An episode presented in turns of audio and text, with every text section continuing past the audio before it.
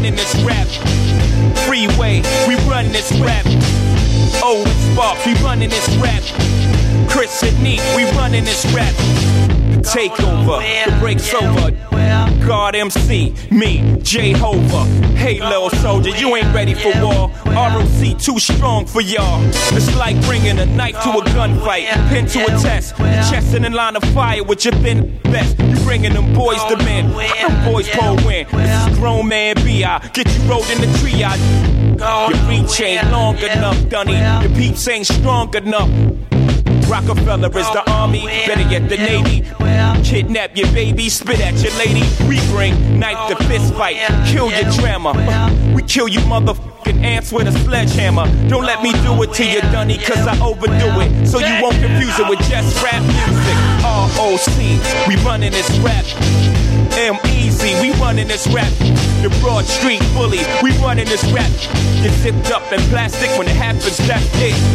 Freak, wait, we running this rap. Oh, and Sparks, we running this rap. Chris and Neef, we running this rap. Watch out! We run New York. Keisha. Yeah, yeah.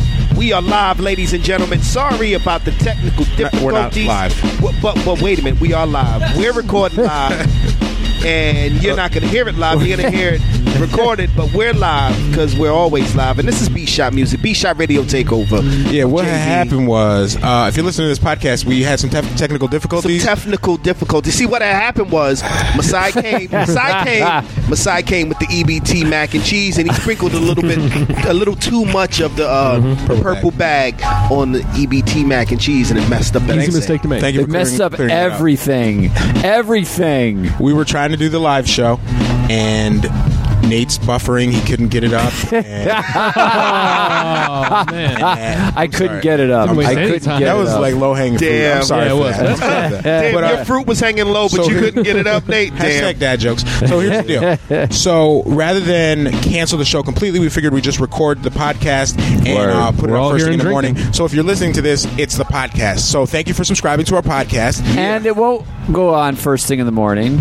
because Nate needs his beauty rest. Yeah, Understandable. exactly. Understandable. So you're listening to this probably around two, three, He's four o'clock in the afternoon. Hey, you so cute. So, but, but this is interesting because this, now we have an opportunity to talk to our loyal podcast listeners Yep. as opposed to the, Exclusive. the heathens on Twitter Exclusive. who are just you know listening. Looking at live. you, Matt Murray. Oh wow. Shout out to Matt Murray. Shots fired. Yo, do you know there's mad people tweeting us right now that I've never seen before? know. They're like, like, "Why you ain't smoke- on the air?" That's exactly. That's like, because of our guests. So let let's get smoke free bars. Like word, smoke free the bars. restaurants are, What's are excited about this. And in fact, maybe so many people tuned in to hear our guest that Crashed the they system, crashed yeah. the whole system. That's that probably that it. must That's what be happened. Oh, that must snap. be what happened. So uh, so, super duper popular. so let's do our. Uh, my name is Masai. Who else we got regulars I'm here? JB, aka Dirty Moses, your one and only. Yep. I am uh, DJ Nate the Great. Unfortunately, very disappointed in my inability to get it Just up. Just get it. Let it buffer. Just just keep watching that buffer. I swear this never happens. Just keep letting it buffer. I swear, it, yeah, exactly. never happens. It never happens. This is the first time. I It's not swear. you. It's not You know, you just- guys. just keep watching it. It might Do come you up. know they got pills for that, right?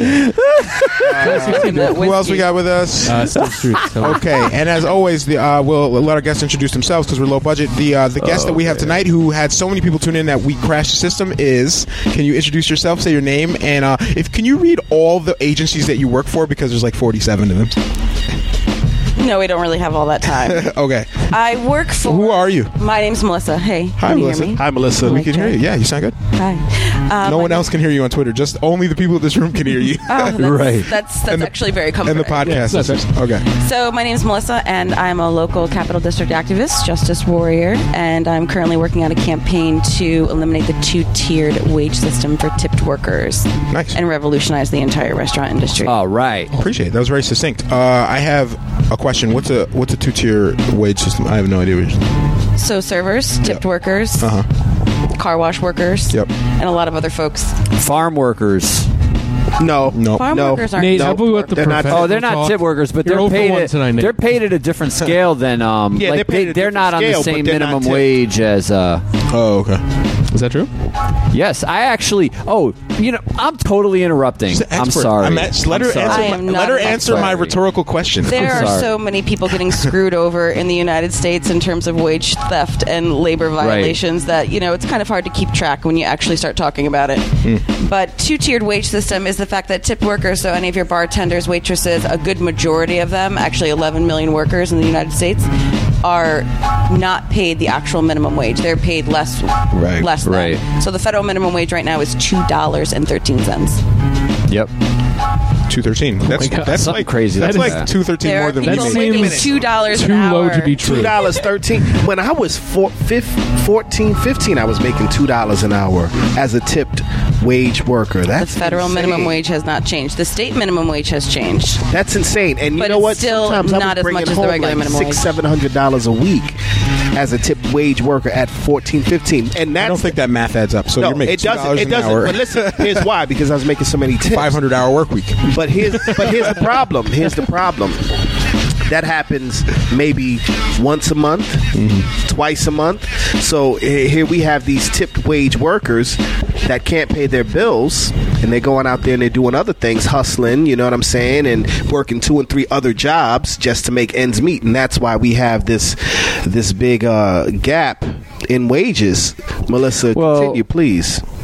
Or Nate, if you Okay. Well, first of all, I, I, I have a confession to make. And I tip really well. I always tip twenty Word. to Me too. twenty five percent. Me too. All the time. I do twenty All the percent, and then I round up to like the the five, the five thing. You know, if it's five or 25, five or percent, ten, whatever the closest 25%. no, I, I go to 20% and then I like round up to the next five or the next 10. Unless it seems unreasonable, then I'll be like, eh, F it, I'll just do 20%. but Can't tell if we're getting ahead of ourselves or behind but ourselves. in any case, let me let me make a confession here. Do you have to right now? Okay. Yes, at one point in my life, you know, you know, I'm I, by day I do computer programming, right? Nope.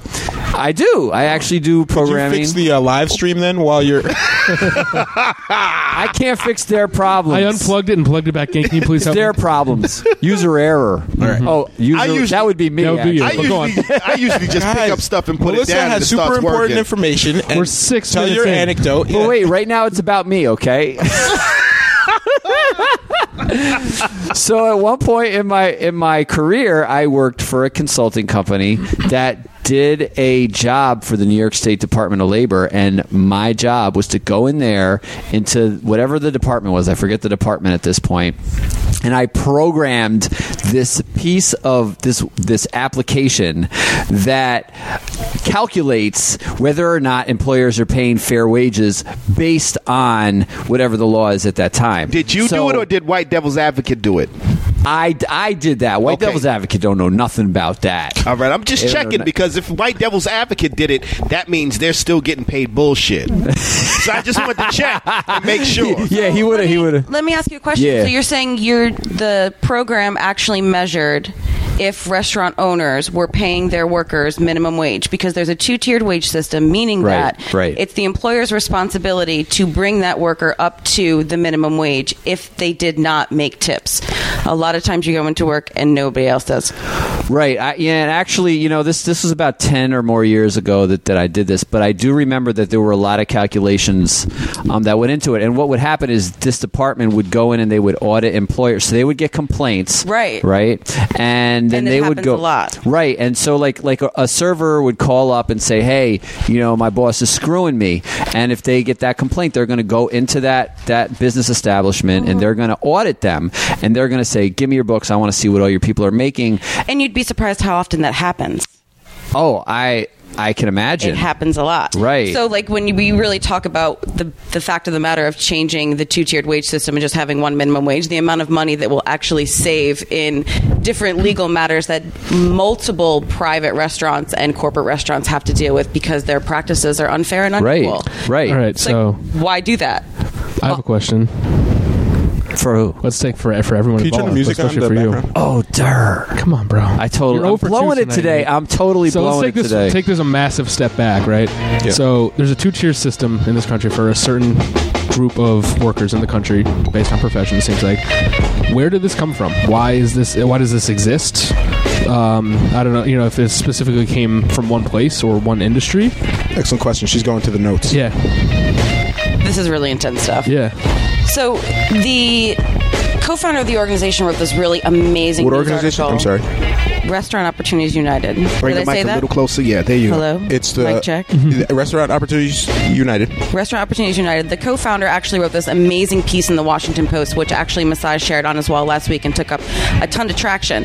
And in it, it actually outlines how tipping. Let me just actually read this one piece because honestly, she says it so exquisitely that I really don't think I would be able to mock it up.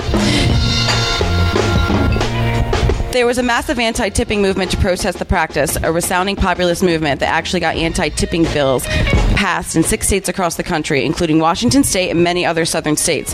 Which interesting that the movement, the anti tipping populist one, ended up spreading to Europe and succeeding because the labor movement picked it up and we were paid as professionals and we shouldn't have to live on tips because we we should be paid by our employers.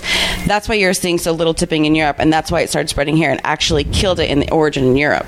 So tipping, we think about it in the United States and Europe countries. When we actually moved to the slavery movement, the restaurant industry hiring newly freed slaves as tip workers wanted the right to hire these workers and pay them next to nothing. Right. So they put forth this idea that they were valueless and really shouldn't have to be paid by their employers. They essentially made the argument that newly freed slaves should get a zero dollar wage.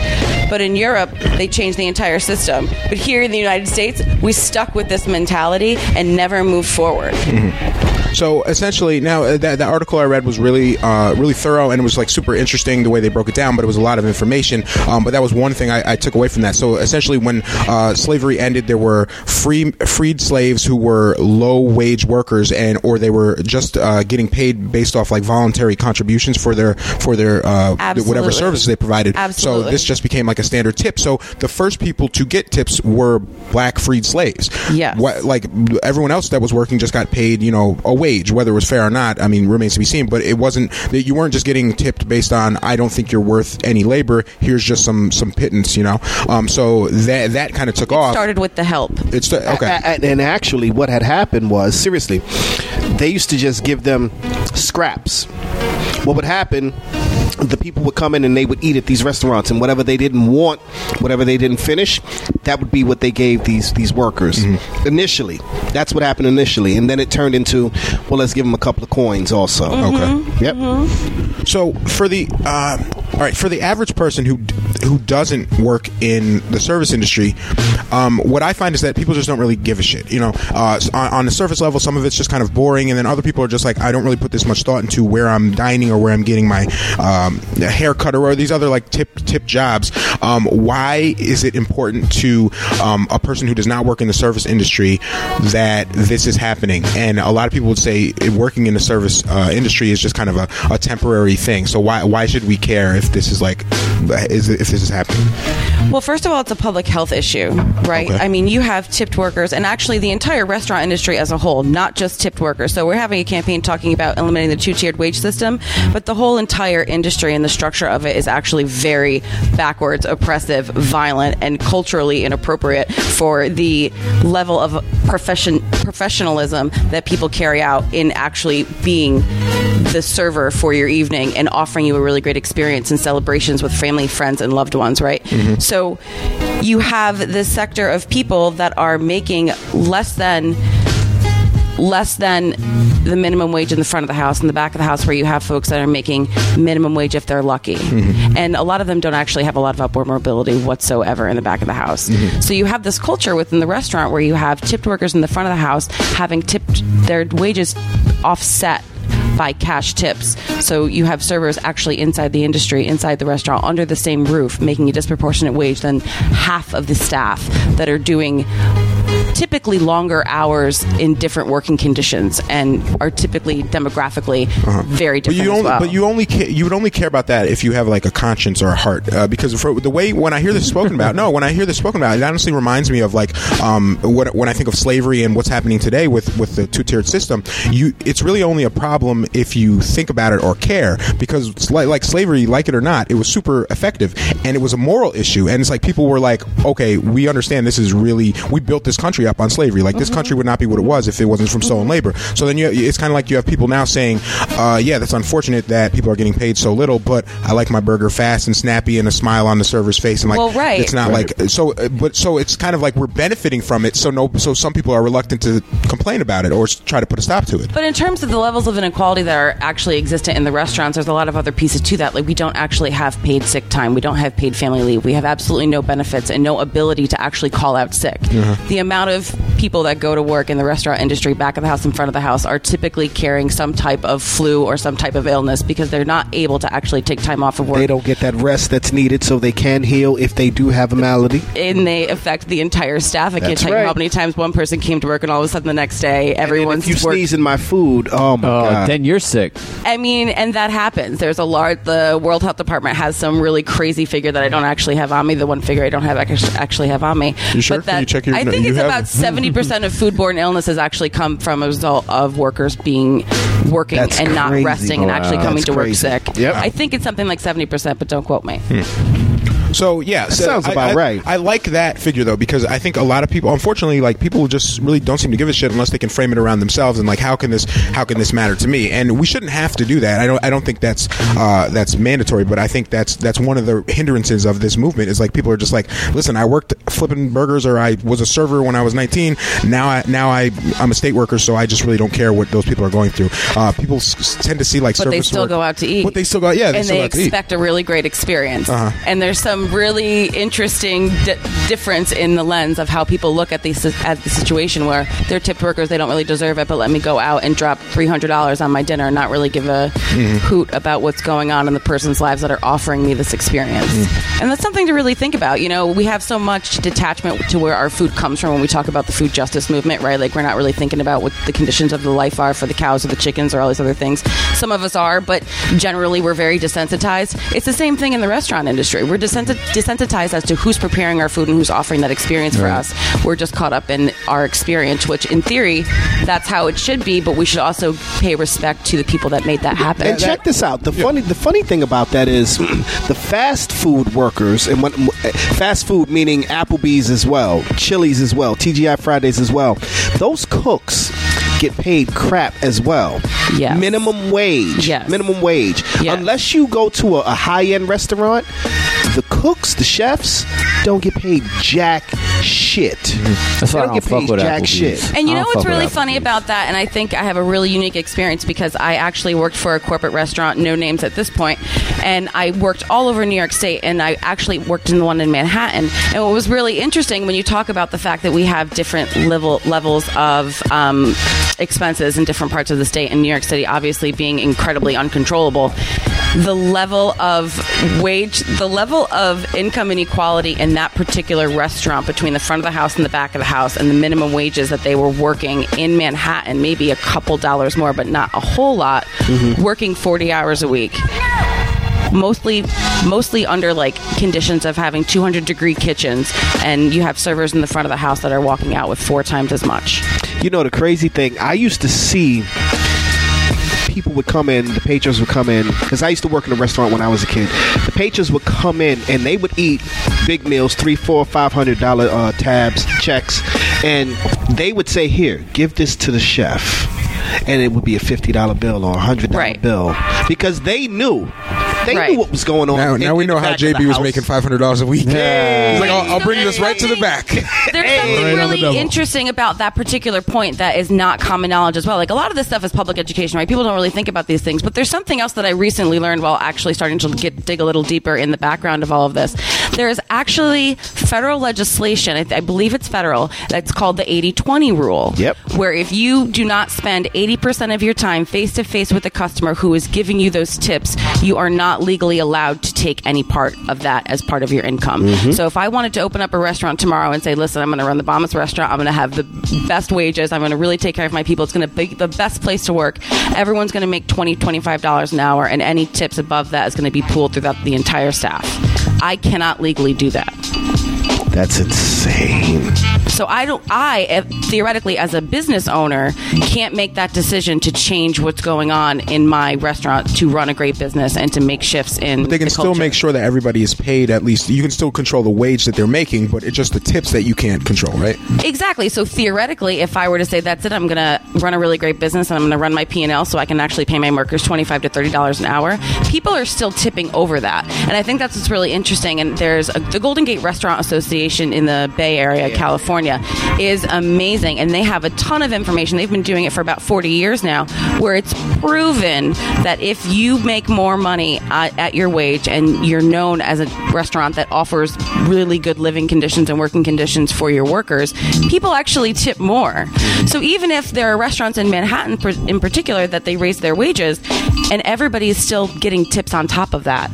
Yeah, So- because you know when you come in and but you I'm, can't I'm getting, share them. I guess that's my point. You can't But that's share all right. them. But that's all right. But if I I'm getting a good wage, really. think about it though. If I'm getting a really good wage, I'm going to do the best job I can, and that's going to almost Right, guarantee right, that right. I'm going to get a good Right. tip. Well, wh- the 80-20 rule. What does it mean uh, to interact directly with the customer? Like, what does that mean? Like, uh, Having conversation with them face to face. so what if they uh, like put Skype in the kitchen and like the cooks are? Ah, I'm not even kidding. Like, trying to work work There's around gotta be some rule. Loophole where you can just like high five the chef and it's like there I put in some time or like you know or even audio. What if it's just audio wired in and they're just Right. talk- there's got to be some loophole where they can just say that and now you can. Split, I mean, we split the should tips. just change the law because it's Mm-hmm. it's really ridiculous. And there are actually a whole bunch of restaurant owners that are part of this uh, advocacy group called Raise. So it's part of the the ROC United is definitely an operation to lift up workers, but it also is an operation that's pulling owners and restaurant workers or restaurant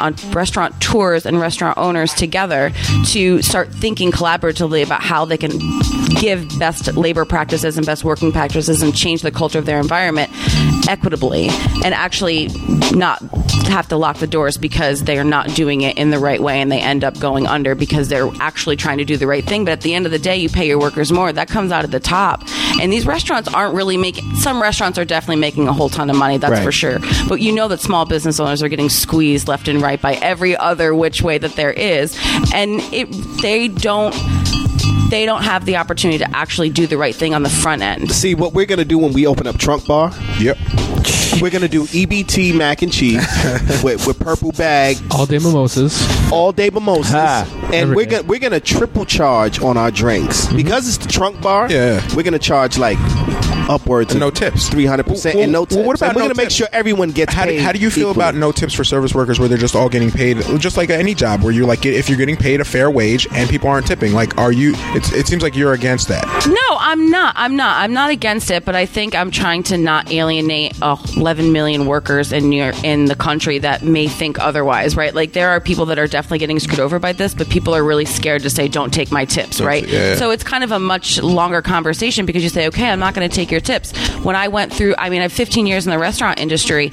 I moved to a job, uh, luckily enough, a grassroots political advocacy organization that offered really great health care. I got vacation time, paid sick time, accrued personal days. Mm-hmm. It was absolutely incredible. Here I am at 30 years old for the first time getting vacation days and putting in 50 hours a week, really good work. Right. And I actually was able to rest or have some self care mm-hmm. or stay mm-hmm. home sick so I'm not getting everyone else sick Right. and I get better quicker. and not coughing fingernails into the food for me to eat, and then I complain. That But Yeah. even even at the office, when someone gets sick in the office, the whole office gets sick. Yeah, because So- these assholes they come into work.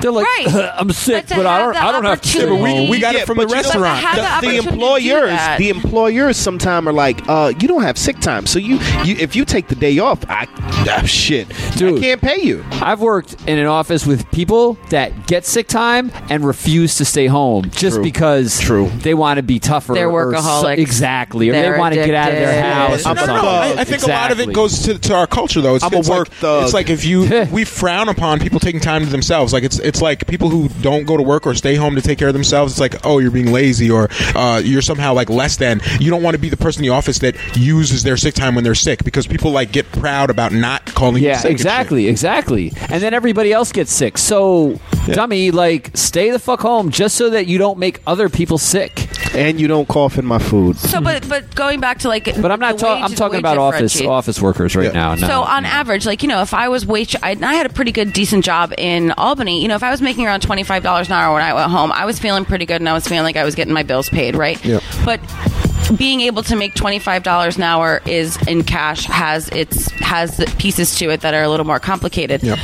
But so after taxes, on average, you make like maybe eighteen dollars an hour. But with that eighteen dollars an hour, you're also getting a whole bunch of package of benefits that you have never been accustomed to in your entire life. And those benefits and packages are worth in the long term in terms of having healthy communities, healthy environments, healthy self, healthy families. So when you are actually able to take care of yourself and Right. live a healthy life. Right. So, it's worth it. if you if, so if you think uh, uh, proposing removing the tip even if people are paid more or you know or, or get more in benefits people are reluctant to say no tipping right what if we impose tipping on everything like if i work for the state like i most of my income is like if people are just like oh you didn't perform you, you you're just not getting tipped enough Wouldn't it be great if we could do If that to our lawmakers? Yeah, like if we did, if, if Congress ran ran like that, it's like 80 That would be 20. beautiful. How much time did you spend on well, the floor in all actually doing- actuality, that happens. Except the people that are running the majority of the politics in this country are multi-million dollar corporations. A lot of Mm. the corporations that are paying their workers minimum wage or the sub-tipped worker wage, including the NRA. Mm. I mean, you're talking about the tenth most powerful lobby lobbyist organization in the nation. Wow. This is why this is happening. That is happening. Speaking of uh, unpaid workers, do you have do Girl Scouts get paid?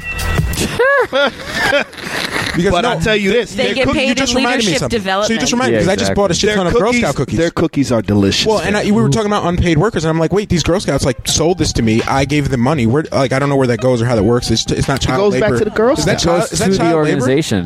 It's basically child labor. No, On the it- surface, how is that child not- If they, listen, if they're not getting paid, it's not child labor. Okay. Earlier, That's not how that works, Nate. they're not getting That's not how that Not works. getting child paid is- slavery. I'm pretty sure that's child slavery. yeah, it just gets worse actually. So anyway, I still bought them. I didn't really care if they were, uh, you know, children slaves. I guess, um, but I didn't question it. But, but, but there's a reason. There's a reason because they had. All right. So I, I asked earlier on B Shot uh, Radio's Facebook page what were your favorite Girl Scout cookies, and um, we we've done a lot of polls on the show. This is this one I only asked like an hour or two before the show started, and we probably got one of the biggest responses. So Everybody had time to troll through the Facebook wall to see what the hell was going yeah, on. Yeah, I don't know what happened. So um, It's the Samoas. It's got to be the Samoas. That's the best cookie ever made. Samoa's won by a landslide, and, and that's all I bought. I didn't. or even, Thin Mints. I actually like three, Thin Mints three- are Thin second. Mints Yeah, Thin Mints are frozen second. Yeah, are that's the it. That's best. the Samoa's came in, In first ice place. cream. Crunch them up in, in ice cream. That's what I was about to say. Yep. Madu, Madu. Dap. Emergency DAP. so yeah, Samoa's came in first place, followed Cross by followed by dap. Thin Mints, uh, Word. then followed by Doozy Doos. I don't even Dosey- know. what the- Dosey- Dosey Dose. Dose. Yeah. I don't even know what those Side, are. Get it Dosey together. Dose. Why would you Dosey need? Dose. Why would you need anything aside from Dosey Samoa's? dose, They man. could Oh, literally Dosey just go Dose. down. Dose. They could literally just make the two, and they would be good. Nobody so would no, care. one- no, You know what, one though? I really like the lemonades. I, No. Never had those. I like No. the lemon flavored snacks. No. But Yeah, yeah, they're but not- yeah, I like yeah. lemon flavored snacks, but not in my those? cookies. I don't Okay. need those. But And yeah. the straight up butter cookies or, or the, The shortbread peanut- cookies the are freaking joint peanut too. butter joints. Oh yeah, the peanut. Aren't those the dosey Yeah, That's the dos? dosey dose. Yeah, No, Yeah. there's there's a few. There's peanut butter patties and then there's dosey dos. Dosey Okay. dose. So I guess Okay, there's dosey Dosey dos. Dos. But anyway, the, the important part is that Samoa's came in first place. I know Yo, there's I had to give Nate emergency dap. On the Samoas. and no, on the, on the thin mints and ice Mints, cream. Ice cream, yeah, man. That's crazy. Um, I know there's a, a legion of people out there who don't like um, coconut for whatever reason. They're like really anti-coconut. They suck. Yeah. You know, I just feel bad for them. When every time the, the Life, Scout thing life comes is horrible around- for them. Yeah, Yeah, how do they how do they do it? I don't. They know. shouldn't that. even exist. Uh, I heard that we should we should Donald Trump them somewhere else. Yeah. uh, Keebler, Keebler apparently makes fake Samoas year round. Uh, J Live hit me up on Fam, Twitter and to tell yo, me this. Right? Can I tell you them shits is delicious he too? said they're good. Yeah. this is mad He delicious. said they're really good, and I'm like, tweet. So, so I bought the cookies, and I got them, I bought them like months ago, and they just came in. I don't know how this shit works. Like, it takes so long. you order, and I was going to this lady's desk Wait a every minute. day. Like, that's are those because cookies that's in? because the elves are making them, fam. You know it it takes is. a Oh, minute. Science. I'm Maybe short. I'm short too, so I can understand. Those because they're unpaid Science. labor. That's what Right. it is. Yeah. Pretty Pretty the much. children are like, "Fuck this." Their little hands are going to go so fast. Yeah, that's so. Uh, so I, so I like, I'm like Instagramming pictures. Like, I got my Samoas, and then J Live hits me up. He's like, "Yo, you know, you can get those year round in uh, in the store, fam." so now, Shut now It ain't the same. It ain't the same. it's not the same unless you're getting it from child labor. Look, if the box the is not green or purple, you don't want it. That's right. Exactly. Taste their tears in there. It's fantastic. Oh, speaking of tears, uh, True Master was supposed to be here Yeah. tonight, and he's not because he's trapped overseas. He Forever. Went, he went to Africa to do some shows, and then uh, th- he was making his way back and Yep. got kind of held up. And then there was the uh, terror attack today, Belgium. Yeah. uh, Brussels. in yeah. Brussels. Brussels. So I had some sprouts for dinner. Forget it. too Anyway, soon? Forget it. Too Too soon. Too soon. Too soon. Way too soon. Uh, so Hashtag too soon. Hashtag dad jokes. so uh, he got pushed back another another day or He got two. pushed at back? least. We don't know how long he's gonna. he's Yeah, gonna he be don't there. know. He don't know. Um, but uh, but he's all right. We spoke to him. He's safe. He's he's actually Yep. relatively close to Brussels, where for like France is. Yeah. and know, he seems mad happy too. He's like, "Yeah, I just had this, and I ate this, and Yeah. I had a pterodactyl." And I'm like, "What are you talking Yeah. about?" True, Yeah. dude. Like, there's It's some shit going to- down right by you. He's like, yeah, it's cool though. It's hard for me to I saw a dog today. It's cool. Like, like, True, what are you doing? Um, but last year, or uh, a little over a year ago, uh, I was overseas with Moses Rockwell and True, and uh, we were in France and Germany and Czech Republic, and they don't really tip there. Uh, the the service worker, it's just like not a thing. They expect Americans to because we're kind of naive and we don't really know right away. But you learn that shit quick. You know, like in the first day or two, it's like, wait, nobody's tipping, and they're already shit is kind of expensive already, and then you learn a little bit, and it's not really expected. How much is kind of expensive? Uh, what the food? Mm-hmm. Uh, I don't know. With the exchange rate, I have no idea. I was paying like fifty dollars for a hamburger. I didn't even question it. I was just like, ah, whatever. I, I guess this is right. No, That don't. shit was delicious. It was made was good. Mice. um, so it, wa- but it was a little more expensive than food over here, uh, from from what I could tell, but not not much more.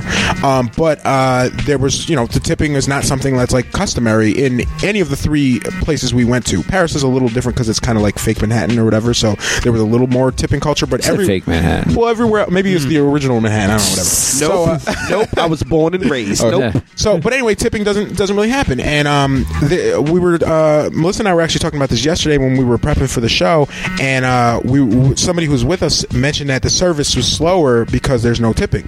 And I'm here to say it actually is. Like I don't from there's no way to get around it. And and this is the, the thing. I, I don't really care. It's not like it's it's it's ridiculous. It's not like you're getting People frozen food or anything. other people from our country. But, well, oh yeah, that could be too. I mean, I mm-hmm. guess I don't know. Like we, you know, Oh, so you're saying that they purposely serve Just overall, United though. Staters slow because I don't know. we like, suck. because it would just seem slow all around. I think it was more. It's like when you go down south and people are kind of laid back. It was mm. like that. Yeah. a little more all the time. You know, like Yeah. everyone was just like. but that's a But then cultural again, difference. But here's the thing too, though. If you're from there, that's just That's regular. Yeah, yeah. That's normal. Right, right, right. It's no different. we're so just like boom, boom. I We need have it to have now. it right I now. want to Yeah, yeah. smile. Hurry up. Yeah, I want. I don't It's wanna really just talk- our fucking fault, really. Yeah, yeah. Is I that don't we're want to just- talk with my dinner companion. I just want to shovel food into my mouth. Yeah. Go home and watch Netflix and, and, not and look like at each other. sexually harass the waitress because I know I'm going to leave a nice tip or whatever. I don't know. Like we have this like entitlement thing because we're Yeah. tipping that we are somehow we- we're we're deserving of this like uh, either w- w- super expedient service like it has to be top top shelf where I'm going to take away your money. And I think um, the consumers and even the employees feed into that because they know that their livelihood is dependent upon them basically be weighing on you know The being on your, customer's on your always beck and right. call. Yeah, the whole customer's always right. Bullshit. and do what they ever, whatever Yeah. they want to you. Yep. And uh, so I don't necessarily think it's a bad thing that people are paid a fair, uh, a more fair wage in Europe. I'm not saying it's perfect, but I think that it, there's nothing wrong with it's like if you're just saying, oh, the service is going to be a little slower, so uh, that's not something I'm willing to to do. Pay people fairly because I need my burger, you know, th- three minutes faster. So um, I- it wasn't so you get used to it too. Like it wasn't like the end of the world. It was just like okay, this is a little different. Than they're not working just to get me to give them Right, but I tip. think there's a difference in the fact that you're talking about an experience in a different culture, and people are going to say, you know, if we have to increase wages, we're going to have to cut workers, and that's not really true. And the fact of the matter is that we do live in a different culture here. The restaurant culture is very different in terms of how quick we need it and how we want it and the way we want it presented to us. I don't think service is actually going to be compromised because of this. I think service is actually going to go up because when you mm. have workers that actually give a damn about the restaurant because they're really treated fairly and they want to make sure that the restaurant flourishes because they know that they'll make more money in the end and the restaurant will stay busy and will stay open and they're going to have people that are going to come back. Those decisions are pretty easy to make. Right. For real. Like I Yeah. said That's the earlier, entire root if of I'm this, I making a like. great wage, Yeah. I'm going to make sure If you they're- You're Yeah, having a that's- good time at right. work. You're not Service. stressed out. Right. You're not As arguing shit, with the yeah. chef over this, Right. that, and the third because Yeah. there's all Yeah. kinds of You know bonus what? that are That's what happening. you in But the here, workplace. here's my question. Here's a good question. Here's a good question. Okay. Tell me a good question. I'm ready. Ask us a good Um, question, Nate. So let's say they get away with, or they do away with the two tier system, payment system, right? And then wait, servers are paid the same amount as you know. On, on uh, the, the, I'm fucked Right up. now, we, yo, this guy's right just now going they're to my at head. Seven, right now they're at seven Right. fifty. Shout We out want to- nine. We're asking shout for a out to dollar. Okay, so so let me distilling so let me ask you this. Let's say they get they they do away with the two tier system. What happens? Does servers do servers now get paid the same as dishwashers? Do they get paid minimum wage or do they get paid the nine or the fifteen or the whatever? And are they in a better situation? Is that better? That's my question For the entire restaurant, no. for the serve for the for people in general. I guess Nobody in the restaurant industry should be making minimum wage. I agree with that. Look, I Nobody nobody, should be industry should be making, making- minimum yeah. wage. I you know But you're talking about full time workers, and a lot of workers. I mean, you definitely have places that do employ temporary workers, right? Right. There are points in your life where a lot of people were temporary workers, but the amount of workers that are actually not temporary and make this their career. Yeah. I mean, you want to have an industry where you have all of your workers making a lot of money. So saying that tip workers are going to go up to nine dollars an hour does not mean that it's still okay to pay your sous chef 12 mm-hmm. When your tipped worker is still when your minimum wage tipped worker in the front will actually make a little more money than that. But no, mm. you can't offset it because you're not allowed to share tips with the cooks. So mm. it's a system set up for failure. You said um, you don't think uh, restaurants would have to close, but it, in the reality is, if certain uh, restaurants that aren't making that much money, smaller businesses are uh, do raise the wage. Is, do you think it's possible that some some places would either have to close or just not be able to pay their people enough? You know, Yeah, and you know, and I'm learning a little bit more about how what the science is behind that. And there's a couple hospitality groups. Union Hospitality Group in New York City actually did it, and they did it really well. But they also had a really great flourishing business model with a really great leader. So it's a really prime example.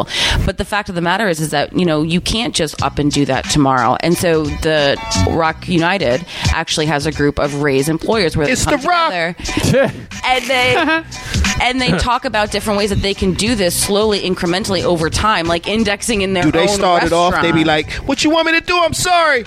There's a lot of these are Jay-Z restaurants that have been experimenting with um, the no tip system, right? and making these changes. and and basically what they're doing is they're adding on they're either raising the prices of the food or they're adding on some kind of service fee that you know gets spread around somehow. So there are models that are doing that, but I think the interesting part is learning about how you can actually get your workers to invest in your business and to your Right. into what it is that you're actually doing and pay attention to food costs and pay attention to customer service and make sure that you're really offering a great experience.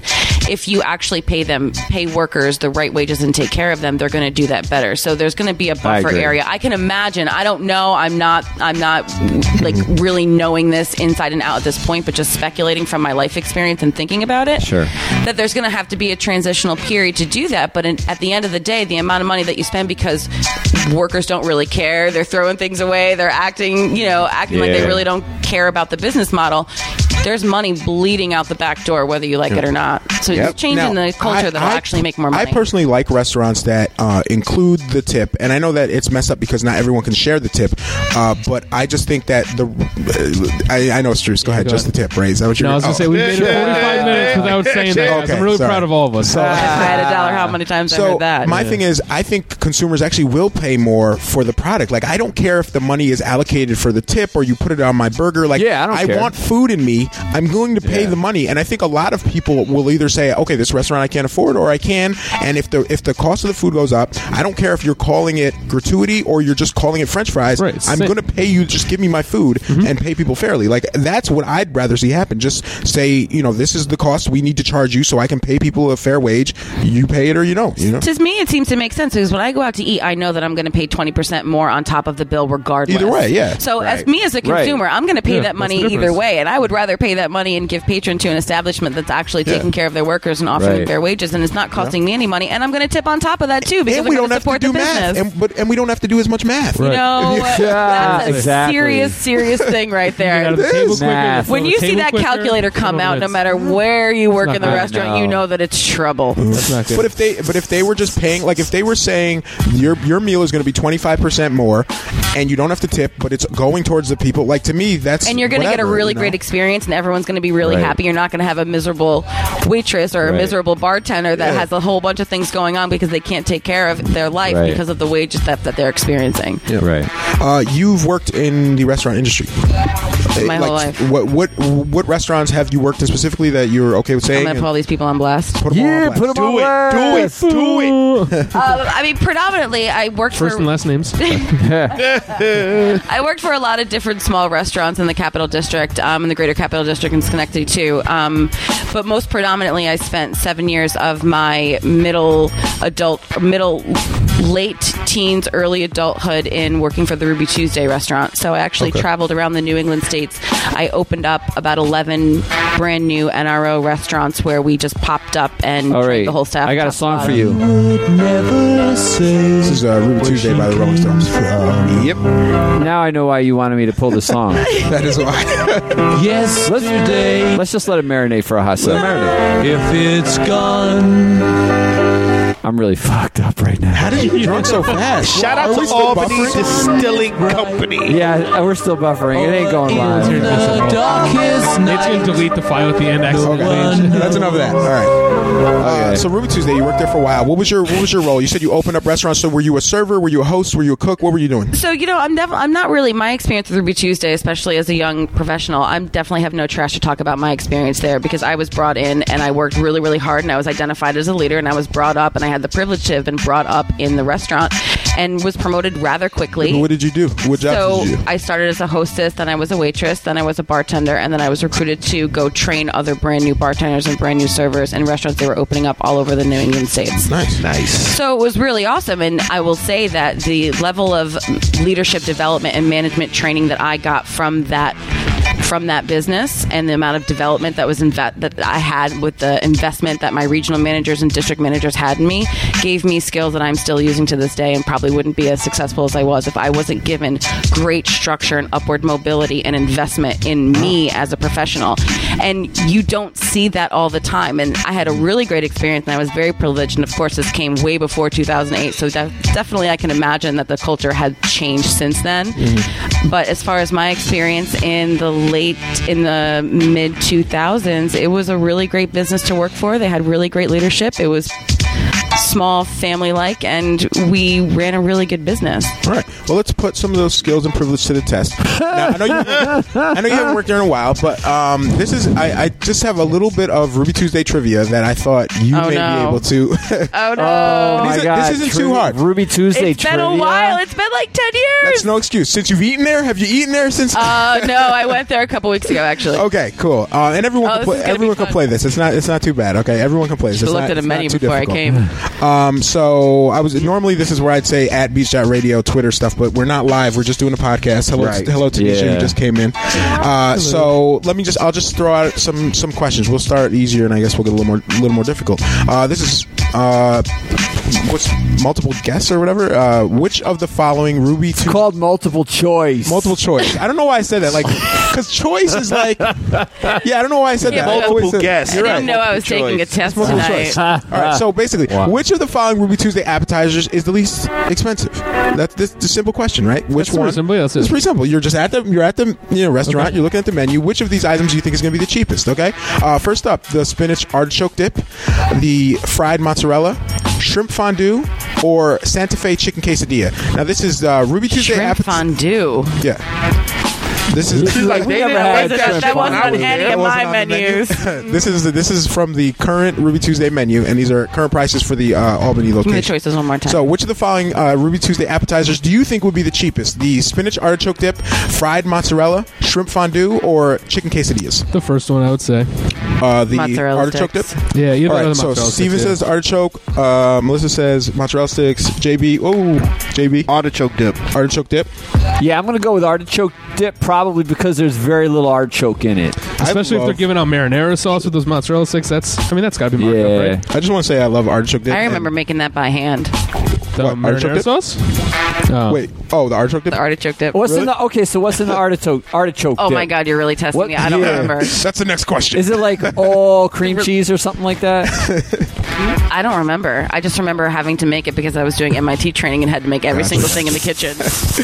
Um, but I don't need to remember those things. I don't cook at home. All right, here we go. So I think everyone r- went around and guessed the the least ex- expensive item of the mozzarella artichoke fondue or quesadilla was the mozzarella sticks. The fried. Oh, that was my Ding, ding, first ding, guess. I let ding, ding. Steve Melissa got that sway right. me. Melissa got that right. Uh, those are. Oh, by the way, does Oh, anyone man. want to take a guess at how much they think uh, mozzarella sticks cost at uh, Ruby Tu- $5.99. Ruby Tuesday? Yeah, I'm with Price per five unit is nine. very low. Actually, I'll up you six ninety nine. Six ninety nine. Oh, nailed it! Six ninety nine. Very Damn, good. that was close. Wow, you guys eat a lot. Uh, all right, so so let's all right. Let's go to the get other. four? This They're is the triangles? other part of the menu you guys never go to. What is the most expensive item on the Ruby Tuesday menu? Wait I a got- minute. Wait a minute. Wait a minute, bruh. Surf and We turf, know bro. that Expensive both of us item. You ball at Ruby I Tuesday. ball at Ruby Tuesdays, fam.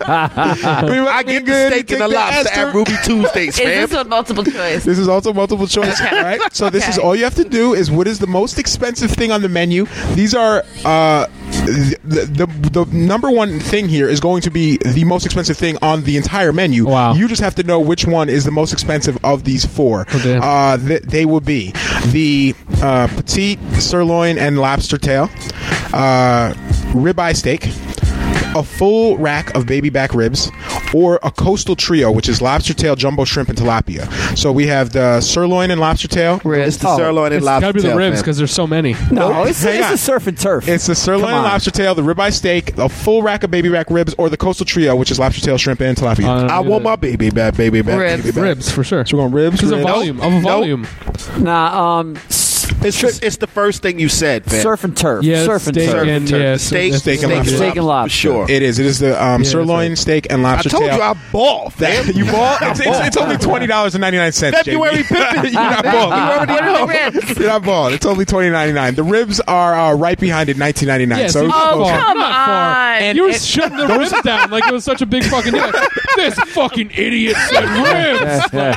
Like, Do I look like, bro, do I look like a peasant? Oh, wow. I don't eat that shit. when I used to eat meat, ribs all the time. It's interesting that the most expensive thing on the Ruby Tuesday menu is twenty dollars and ninety nine cents. I never, knew, I never knew that, but uh, I don't know. That's what it is: lobster, lobster tail and sirloin. Okay, which of the following dessert items has the most calories? Done. Okay, I know. you know already. I know already. because we ate last week was the cake and pie episode. Yeah, All right, Which of the following dessert items is the most calories?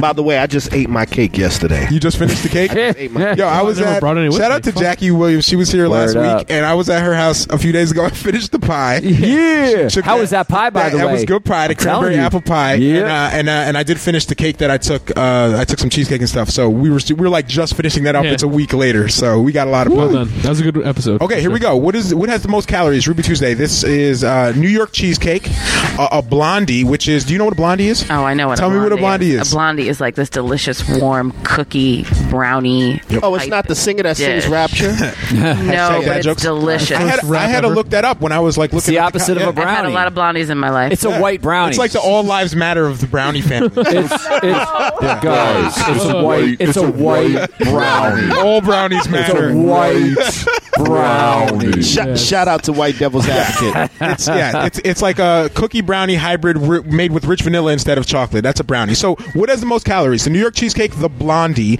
or the chocolate goblet sundae, or the apple crumble flatbread? Apple crumble flatbread. One more time, it's the blondie, the cheesecake, the goblet sundae, chocolate goblet sundae, or the apple crumble flatbread. I'm gonna say the chocolate goblet something. That shit sounds like some medieval does. shit. That- Goblets that is sounds- that Yeah, goblet- what's that's what's in baller. the, what's That in there? huge. You need baller. to you need to list the ingredients in It each comes of in a goblet. It's Dude, a chocolate anything that sundae. a goblet is getting you fucking fat. Yeah, it's in a King goblet. status. Yo, straight straight up, I'm going for the. I'm gonna just say the cheesecake. Okay. word up. Yeah, it's probably not a bad call, honestly. Cheesecake might be it. Yeah. Cheesecake. Cheesecake. That was what I thought it would be. It was actually the apple crumble flatbread. With Thank you, JB's Motherfucker, original man. choice. But yo, check It's this probably out. all butter. Fam. Ch- Check I out the told you. calorie. No, Yeah, no. you Check out the did. calorie differential. It's not even close. The cheesecake, uh, and this is based on the uh, the the website at Ruby Tuesdays. The cheesecake has 783 calories. The apple crumble flatbread is 1,282 Oh calories. God. That's like half your day. Oh, my God. Just done. And yo, you know what's messed up about that shit, right? What's messed up is that you're gonna order that apple crumble whatever, thinking that it's the least caloric thing on the Uh-huh. Oh, menu. yeah, yeah. 'cause And it's like, it's the it's healthiest, like 'cause apple, apples. Yeah. apple. Yeah, apples are a fruit. Yeah, exactly, man. Got him. I remember Got him. really when they actually passed the law in New York City to have to put the calorie count on your menus was when I was actually working in Uh-huh. Manhattan. I remember the level of panic that was Yeah. going through the city that now Desserts people are going fell. to know Oh, how yeah. many calories are in our, our sales are going to just totally plummet. Yep. You mean they it's 3,000 underestimated how calories in fat that? Americans Actually, are. yo, I gotta, I gotta tell you something. I actually hate the fact that they put calories on the menu because now I gotta think about that. Now I gotta think about it, and now I feel bad about what I'm eating. What I would prefer is like my choice of menu with with calories or without. or without. I just want a Am I- Smoking, choice. smoking or non-smoking, calorie or non Shameful or non-shameful? Yes, right. yeah, now you got to calculate calories. You got to calculate the tip. This is too much work. Too much math. I Just know. feed me. Common came here core to in the not do restaurant anything. industry. All right. Yeah. It like ruins my experience. Like, why I gotta now think about? Oh my god, I'm eating No one wants to do that. fifteen hundred Yeah, no one calories. wants to Do that. All right, so uh, Ruby Tuesday trivia. Oh All right, my gosh. I got. I have a, 1500 calories. I have, a, I have a confession to make. This next question, I don't know the answer to. I really just want your input because you worked there for so long. Uh, what uh, what item is most often left behind or lost at a restaurant by customers? Is it umbrellas, credit cards, cell phone, or the doggy bag that has the, le- the leftovers? The doggy, the doggy bag. bag. Yeah, A doggy Doggy I'm bag? good for, I'm good for Doggy one of those like every other time. Every I go other out. time. So so what, so you think doggy bag, umbrella, credit card, cell phone, doggy bag? Does anyone have a the, he- story? Have you left some shit behind? No, Man. I just always freaking forget the food. I always do. I do too. What's really great Because I is didn't when come there with people- it, so I Yeah. didn't. I had someone leave behind a cell phone, and I actually called them back. I called their wife, who I knew Oh, was okay. on their cell phone because they were a frequent Oh, guest wow. of mine. Nice, nice. And brought Was them it right the back iPhone to get the 6? phone. It was like a brand new phone. They were like a half an hour away. I found out underneath the table. Nice. Damn. Nailed it. I got like fifty I, dollars uh, out of that one. Recently, I went to the. Uh, I told you guys I went to see the post secret uh, display or event uh, exhibit that they had down in uh, Schenectady at Proctor's. And uh, prior to that, we went across the street to Senor Frogs. Is that what it's called? Yeah, Or, yeah, yeah. Yep. Or is it? What's that? The Mexican radio one, right? Yeah, radio. What's it called? Mexican radio? Yeah, Mexican Yeah, radio. Okay, it's yeah, just like dope. Senor Frogs when you walk in. It's just like lime green walls and just it's hard. So anyway, we're- I'm in there and I get the uh, you know I couldn't finish the food, so I got like a to go bag, and then I walk across the street to Proctor's, and I'm in Proctor's thing, and I just go fuck You left the because I yeah. left the bag, and now I'm like, oh, do I need? Do I want to go see this, my or run God. across the street and be that guy that runs two blocks to go get like a bag of half Walks in halfway through the show with your bag of food, just like Yeah. I left six tortilla chips. I just like to take those. I was so mad, but yeah, that's that's what I leave. I always leave the bag. So Yeah, all too. so I'm glad that's that's confirmed. We answered Yeah, that one here. Definitely. Uh, okay, so um, how much? This is Ruby Tuesday trivia. How much did a Manhattan Ruby Tuesday charge for a couples VIP a VIP table this New Year's Eve? Okay, so New, Yo, First, that's a this thing. was the first year they did, did that, that. and Okay. we were so torn up because we opened that restaurant. Oh, did you? That was the first year they did it. We asked them to do it a couple times. I Really? Actually closed the restaurant on New Year's Eve the first year. Was escorted out by police through different barricades at eight it's a at night. madhouse. It's like it's got to be. Ah. Incredible, Yeah. but they wouldn't let us stay there. They, wouldn't, wouldn't let, let the opening team stay there and enjoy New Year's Eve. Okay, in the well, second this floor. year- Are you isn't that serious? whack? That, This that is bullshit. whack. This We year, didn't get an invite. They charge they charge a price in Manhattan. You can go to Ruby Tuesday. You can watch the ball drop. You can drink and you can eat or appetizers and there's music. It's kind of like what you did at City Line. Yeah, yeah. Where, where people go in and they pay a pay a flat rate. But this But is wait a right minute. in Manhattan. it was Wait a like minute. It was $800 it was or much more than what we paid, right? Oh yeah, we got Oh, we got yeah. the hookup. Yeah. Forty nine ninety nine. Yeah, yeah. So yeah, so in Albany it's like between 150 dollars, right? So in Manhattan, the ball's dropping like literally feet from you. How much does it cost for Ruby Tuesdays? This is a fucking Ruby Tuesday. Sorry, Forty nine ninety nine. Couples It's Ruby V- Tuesdays. No, no, no. A couples VIP table, Times like- Square, New Year's Eve. Here are the options. This is multiple choice. Okay, good. Is it three hundred and forty nine dollars? No. One thousand seven hundred ninety nine dollars, five hundred dollars, or eight hundred dollars for the couples VIP VIP table at Ruby Tuesdays. The choices are three forty nine, seventeen ninety nine, five hundred, or eight hundred dollars. It's Ruby 500. Tuesdays. 500. Remember, this is Ruby 500. Tuesdays. It's Ruby It was Tuesdays. like it's three hundred forty I think it was 800. The 800 was the most. It was a No, lot. seventeen something. Whatever the most 1700. was. I think it was 1700. It was seventeen hundred Yeah. ninety nine You dollars. can't I park your re- car Oh, for yeah. less Wait than a minute, hundred at dollars. Ruby Yeah. Tuesdays? At Ruby Yeah. Tuesdays. Yeah, this is dude. how this works. So This I was getting the Say ribs word. and and um, like I'm getting everything. everything. I, I would want everything. I, it just said it actually said in the Oh, description my that you get free appetite, free like included appetizers. It said it said sticks. all the drinks you want, all the appetizers, and then it listed live music like it was a thing you take home. You know, Wait a like, minute. Right. Wait a minute. Wait a minute. I spent one thousand seven hundred ninety nine dollars. dollars. Yeah, I spent a hundred bucks for two people. I got Yeah. free cigars, like three. Yeah, I got free scotch. we got a better deal. Wait, are we talking one. about City Line? Yeah, Yeah. we got mad drinks. It's free drinks too, but the, the- And the all the idea hors is d'oeuvres we the want. idea is you're getting a VIP table. Yeah, but let's for not two. forget that you had a free pass. Yeah. One. And also, this was Courtesy- yeah, literally exactly. you One, could touch the one. ball dropping. Yeah, you're right City. there by, in Manhattan. We're You, and you have a 200 table miles where no it. other people can sit because that place is like packed. So they rope it off. Right. So it's one thousand seven hundred ninety nine dollars for one person just to get Not in. at Ruby for Tuesdays, one person to get in is three forty nine just to walk in the door at Ruby Tuesdays Not at, on not New at Year's Eve. Wow. I'm good. I'm good. Amazing. I'm good. Uh, yeah. How many- Stick how many- to- I I'll bet stick mad to people. Applebee's. Could you imagine spending two thousand dollars at Ruby Tuesdays? No. No, No. it's not I happening. want to leave with an actual ruby. Like here's your here are your and rubies, have sir. Every Tuesday off. Every, every The next- Tuesday. Here's a ruby every Tuesday for the rest, for the of, your of life. your life. oh, it's Tuesday. My package has arrived.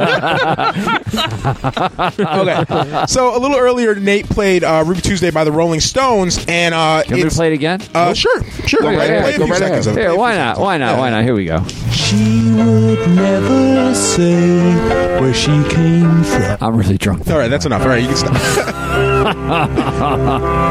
Yesterday after don't matter B Shot after if it's gone. All right, hold up, hold up. All right, all right, hold up. No, that's good. All right, all right. What are we all right. holding It's up? fine. All right. While the sun is bright He's like, let that What are drop. we holding? Can we continue? in Okay. the dark. Just, hit- just hit the space bar. That's all. You, all right. okay, so you it go. turns out that Ruby Tuesday, the restaurant, was actually named after that song. Yeah. Uh, that's I didn't know that. And No um, way. it Was this common knowledge? Did you know that that was named after that song by the Rolling Stones, uh, Melissa? Um, I think that was a given.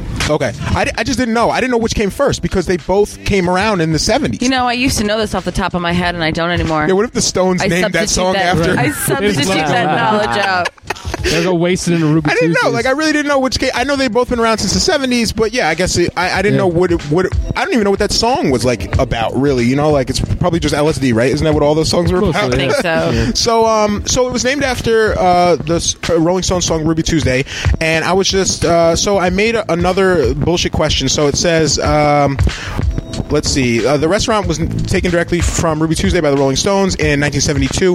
Uh, the question is, which Rolling Stones song would have made a better restaurant theme and name? So these are actual uh, restaurants that I made up today Oh, from cool. Rolling Stone songs, and I just want to know which one you guys think would be better that we could actually open that might be as successful as Ruby Tuesday. So, Trunk uh, Bar. No, no, that's not. It has not on it has to be the- Rolling Stones that's not on the list. So I'll read the name of the song. 2018 I'll read the Bar. name of the restaurant and then tell you what it what it is. All okay, right. so the first restaurant is called Wild Horses, and it's a family based restaurant Ooh. That only serves pony meat to feral children.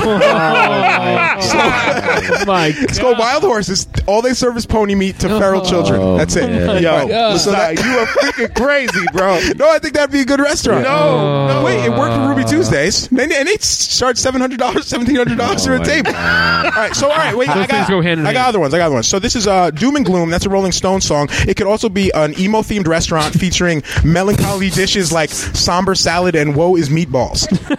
So- Doom and Gloom. So you walk in, it's just really depressing. Woe Everyone's depressed. meatballs. I'd like an order of woe is meatballs. Your server's depressed. Everyone's depressed. Are you? Can I Welcome get or sesame whatever. They actually seeds on my are. meatballs? though? They're just Yeah. Can I get pretending. like, like sesame seeds on Sesame my meatballs? seeds on your woe is meatballs. Sure, All right, whatever you just want. checking. All right, so maybe that one works. So here's another Rolling Stone song that could possibly be a restaurant. She's so cold.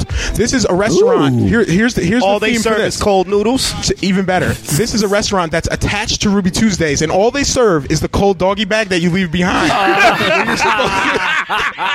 So you go in and you don't know what you can order. It's like, hey, someone just left behind some cold artichoke dip. it's yours if you want it. Some napkins. They brought some napkins too. It's perfect. That's nasty. Uh, and You want, Um, do, do you get ice sandwiches too? Yeah, whatever they got. That's all. Yeah, that's all you can get. It- that- it's just whatever's in the bag. Sometimes you don't know they can have mystery bags. Uh, and then the last one will be called Satisfactions. And this is a restaurant where everything on the menu is called a satisfaction, so that servers can always say, "I can't get no" whenever people order. it. So like literally Oh, everything on the menu. God. I'll take three satisfactions and a side of satisfaction. So those are other. Um, those are other uh, Rolling Stone songs that, that didn't turn into restaurants, but I think they could have Yeah. if they were. so if Ruby Tuesdays is listening, these should be uh, actual restaurants. I would Shout go. out to Ruby Tuesdays. Shout out to Wild even though I'm, Horses. even I though, go to Wild even Horses. I'm yo. eating Applebee's right now. you eat Applebee's. Yeah. Shout Yo. out Ruby Tuesdays. Any of those names would work. I don't know about your description. Wild though. Horses. I would go there. I don't know about I want a pony, pony. burger. Oh, I want a pony burger. You remember the spot, the Rocking Horse on Route 9? You remember the I do not. Rockin' Yeah. Horse, right? Uh, I don't. No, why would I? Yeah. Because you've been around for a minute. Yeah, nah, I don't actually. You remember the Rocking Horse, right? they had a little restaurant in there. It wasn't popping, but they had a restaurant. It was a nice club. was it was it horse themed or something? It was like a big ranch type thing. It was huge, and there was sand or whatever in the middle with sawdust and whatever. It I don't was- remember that. I know that there's that um that Chinese buffet on Wolf Road when you walk in. There's the koi pond. or oh whatever. yeah. Oh yeah, yeah. The fish It's called Chinese buffet. I think it's just called, yeah, yeah. You're right. It's just called Chinese buffet. you're right. Yeah, that's it. I was there today, so that's how I know. You ever walk in? It's the only place where if like I'm waiting for a table, I'm mad when they tell me it's ready because I'm watching the fish. I'm right. just like they're circling the, the koi Can you just pond. pull a table here? Yeah, just let me watch this. It's really relaxing. I'm all about that though. Um, we, That's not a Chinese buffet. it is Yeah, it is. right in uh, right by um, Guitar, Guitar Center. Center. Yeah, I was at Guitar Oh, Center today. Oh yeah, yeah. Yes, that one's right, nasty right. though. Don't go to that Yeah, don't one. go to that Shh, Don't tell me. I hate when people tell me this. If I'm telling you about a restaurant, If I you like, wanna watch don't some- tell me some shit Right. about. it. I don't want to know. If you want to watch That's some not the good one. If you want to watch some fish swimming around, go to um Kodos. Yeah, but are you going to eat the fish afterwards? I don't fuck with that though. You I want to like, hey, you're living, but I'm going to fuck. you got with Kodo's money? Like that's not really. No, but I'm saying we could come up with it once we open Trunk Bar. Yo, the, the, absolutely. Well, let's talk about Trump Bar actually. Um, You- oh no, I thought of something. what? So I guess the owners from Kodo actually bought the last union ran restaurant in Albany and didn't reopen it as a union shop. Oh really? What what? What restaurant? restaurant they, is that? they bought Taste right downtown. Oh, Taste. Oh, yeah. Which Oh. used to be a used to rock there. union shop. we used to Well, shop what When does that we ran mean? it was pretty good stuff. What does union shop mean? It means that the workers were organized and they actually were able to negotiate their wages and the their servers? benefits. Mhm. Yeah. Servers? So now they get minimum wage, So that less was than less than minimum wage. I can't attest to what they're making now, but I know they're not union. so that was Mora's place. Yeah. Yes. Yeah. Laura was cool. Yeah. Taste, and so She they was sold that good place. shit. When did they se- when did they sell that? Last summer, So now the people that own Kodos own Taste. Is it still called Taste? it's No, called it's called- Taji. It's called It's the taste, taste the in taste Japanese. experience. Uh, the Kodo, whoever wrote the Kodo theme song, I hope they were paid well. uh, Experience. because Kodo that, experience. that song used to be my ringtone when I was in college. because I thought that shit was so funny. Like the amount, the, like the amount of energy that went into that song. Yeah. I know all the words, but like experience the magic. Oh my We gotta God. take you to Experience the Kodos. It's amazing. mystery. Yo, the, the the song is like really well laid out. I thought it was hysterical. That's Well, hilarious. um, Look at- so at that. Hang on. I hope that guy was well paid and unionized and everything. It sucks that they. Uh, It was a bought- girl that sung that. Did they? That, well, I don't know. I never. I never. It's saw- always a tragedy when a union shop closes down and someone something opens up to replace it, and it definitely doesn't. So did they have- just lay everyone off and then just come back as a non-union restaurant? Or No, did- it was opened up as a different type of restaurant with different staff, oh, different okay. So cultural everyone. Oh, staff. Oh, so ev- so they closed and everyone just left. They didn't like keep. The, mm-hmm. okay. So are there other? it's all. I think it's all family members of the folks that work there. Yo, how did you find that? He's playing the Kodo He's playing song. the Kodo experience hold right up. now. Kill the background Hold- music. turn- we need this. This is the best song ever. Play it All one more on, time. on, Play hang one more time. I'm just trying. My computer's fucking around. Hang All right, that's right. I'll We're pull it gonna- back. I'll turn your mic up, Steve. This Yeah, will be worth you. it. You ready? Yeah. All right, we ready. ready? This Let's go. Let's go.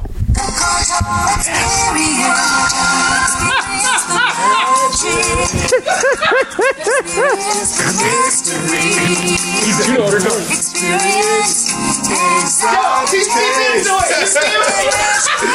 song's amazing.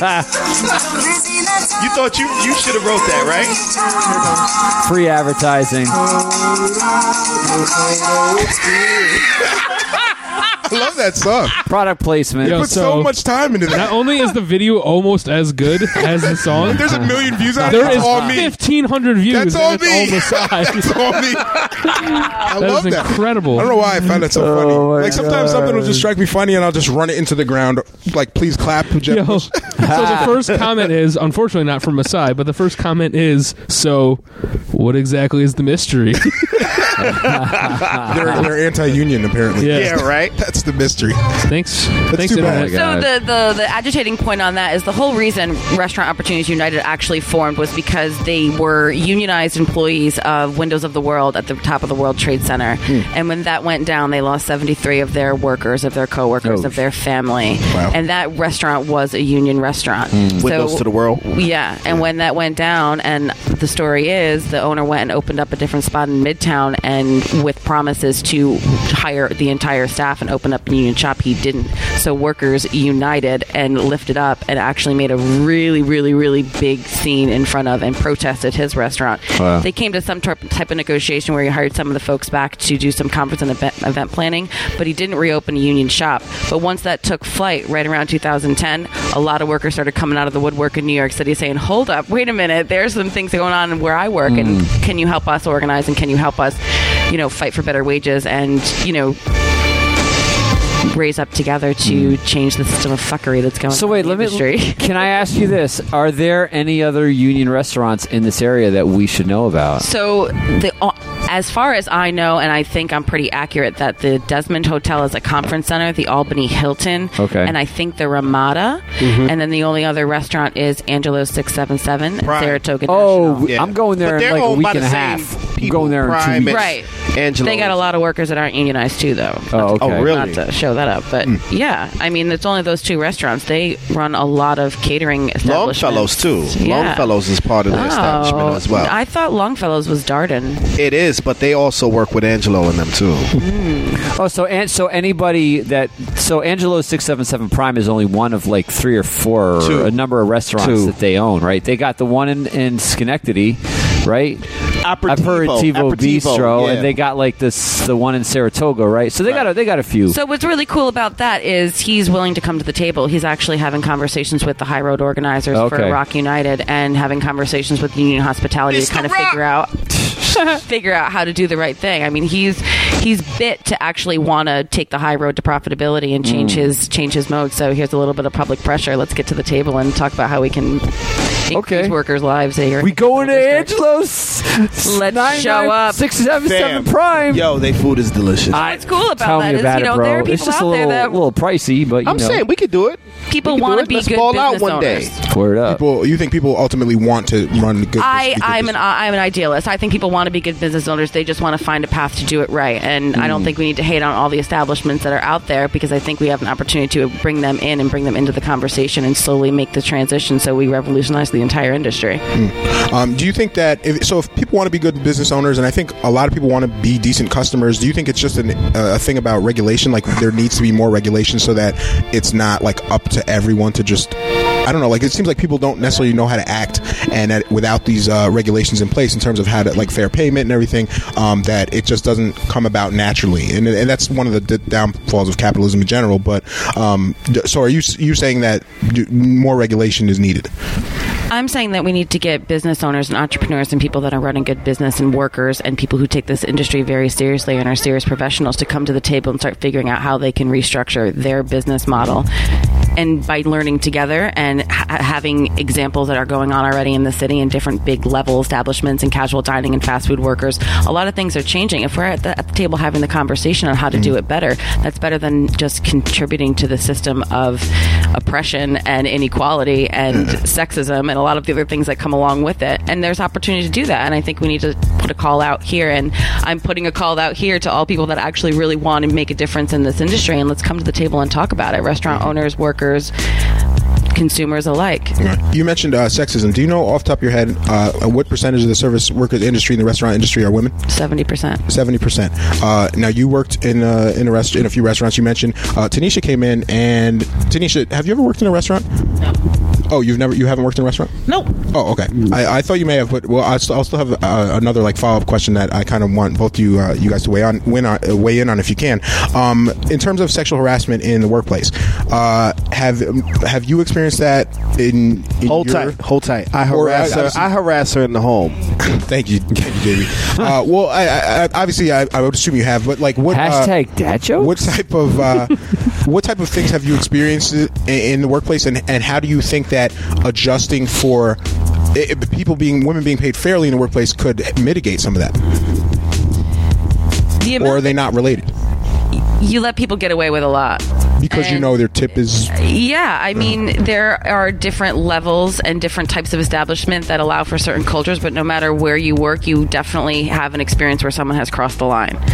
And, you know, it there's a bit of like um, humor and personality, which I think, you know, now that I have stepped away from it and become a bit more enlightened on the movement for feminism and to actually understand that a lot of the stuff that is going on and has been going on and was in my culture for so long that I learned as acceptable workplace behavior was actually really wrong. And the way that I had to patron or, or, or cater to someone's wants and desires in terms of wanting to pay more attention or wanting to have a conversation that I necessarily don't want to have because it could potentially go the wrong direction.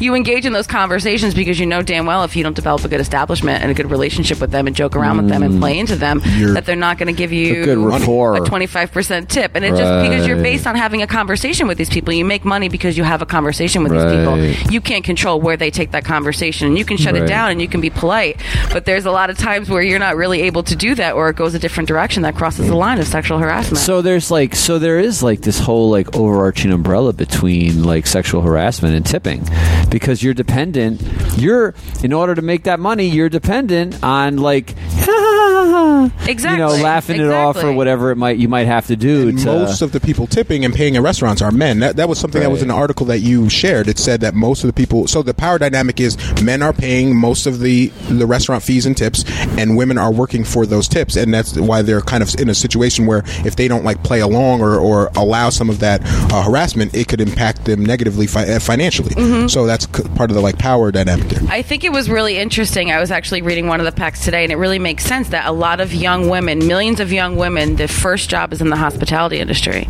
So that standard is set immediately. It's just like when you grow up in a specific household or you grow up in a different environment in your household, you think that that's how relationships are in the world when you grow up. It's the same thing with your first professional job experience. That sets the expectations of what you think is mm. acceptable. Right. And the industry where this is rampant and goes on and on and on and on and on, and then you move on to different sectors, it definitely seeps into seeps into other other different parts of the employment sector for women. But I think a lot of it necessarily comes from your first experience, and a lot of people started in the restaurant industry. So you, so a lot of women could, uh, especially your young girls, uh, just accept it and like this is a way of life, Right. And um, and then when they leave, they might even still think that that that is okay.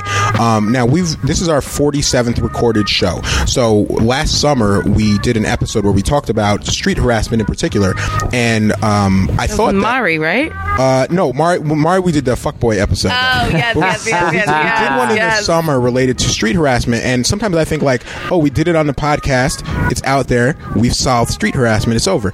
And then I realized that summer's come back, and this is going to be a recurring thing. We're probably going to address every year from now on because it's just like so ingrained in culture. So I wanted to just kind of tie the two. There's sexual harassment in the in the restaurant industry is rampant, and it has been, and it's something that needs to be addressed. Um, but also for just women in general who aren't in the restaurant industry, uh, there's street harassment. It's still been rampant, and now with the warm weather coming, uh, from what I hear from my sisters, it just increases with the temperature, basically.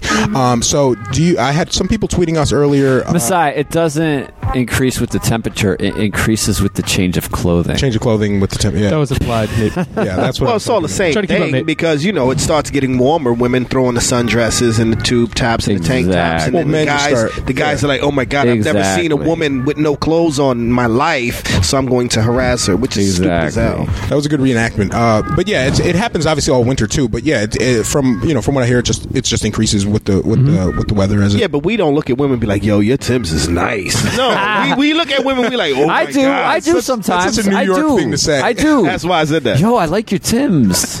I do say that. Everybody's that. not outside in the winter. Believe me, if everybody were walking around outside, Tim's or no Tim's in the winter, men would harass women, even in big furry coats. Yep. So this is our uh, so this is our, our, our yearly call out to men to stop doing that, and uh, and also not just uh, stop catcalling like street harassing. The uh, the looks are sometimes worse. Uh, and this is something I've just kind of picked up on and uh, from just talking to women, and uh, it's like sometimes the men are just talking, and you know women walk by, you know everyone gets quiet, and that's, that's somehow more invasive, I think, because it's just like Have like you ever had it happen to you though? Because women do it to men too. I'm not. I've only I'm been not- I've only been street harassed, sexually street harassed one time. Like I've been harassed by. Oh, tell us. I, well, I count Tell us the I count story. cop harassment as street harassment because that's happened to me numerous times. But can I tell you, I was street harassed one time by a uh, by a prostitute, and uh, it was She wanted you. I to- was like. she wanted to pay you. For I was like stuff. younger too. I, you know, I was a teenager. I was probably like 19 or something. I'm just like walking home, and this woman just like yells at me across the street, like, "I want to S your D." I'm like, Whoa, and I, I remember, what? I remember just being Whoa. like, "That." And then, and then I saw what was going on. She, you know, I could like gauge from the situation that she was like a, a sex worker, and I'm just like, oh, okay, well that didn't feel good, but still, that's the only time that's ever happened to me. And I felt super violated. Even as I'm looking, Did you she's- go home and take a She's shower? like a fiend. She, you know, she was she was she looked like a fiend too, and it was just like, whoa, like that was an unwanted advance or whatever you want to call it. That's the only I didn't want to have this sexual interaction today. sexual like street harassment that I'd count as as like street harassment. You know Every what's other type of crazy? street harassment is from police. Check this out. Yeah. last It's a tipped week, worker.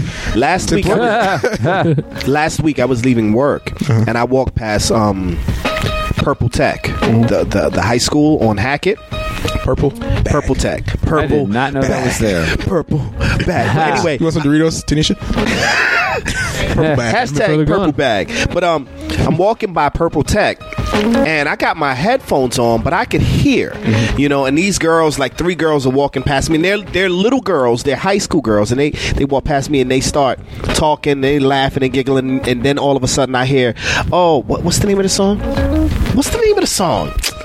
And the song Ruby Tuesday by Rose Ruby. Tuesday, yeah. Um, no, um, oh damn, what's the what's the Down in Jidenna, Dance. Jidenna. No, classic, man. They start singing, they oh. start singing and dancing. Classic man. Well, you are walk by- JB. You are JB. Well, That is the tamest form of street harassment. Yeah, but they was dancing and everything, and I'm, Could I'm you like, imagine? what You probably had hell? your nice shoes So they complimented on. you. Yeah, could you imagine like women walk by and guys just start singing "Brown Eyed Girl"? Like that's not like that's not, that's not what's happening to women.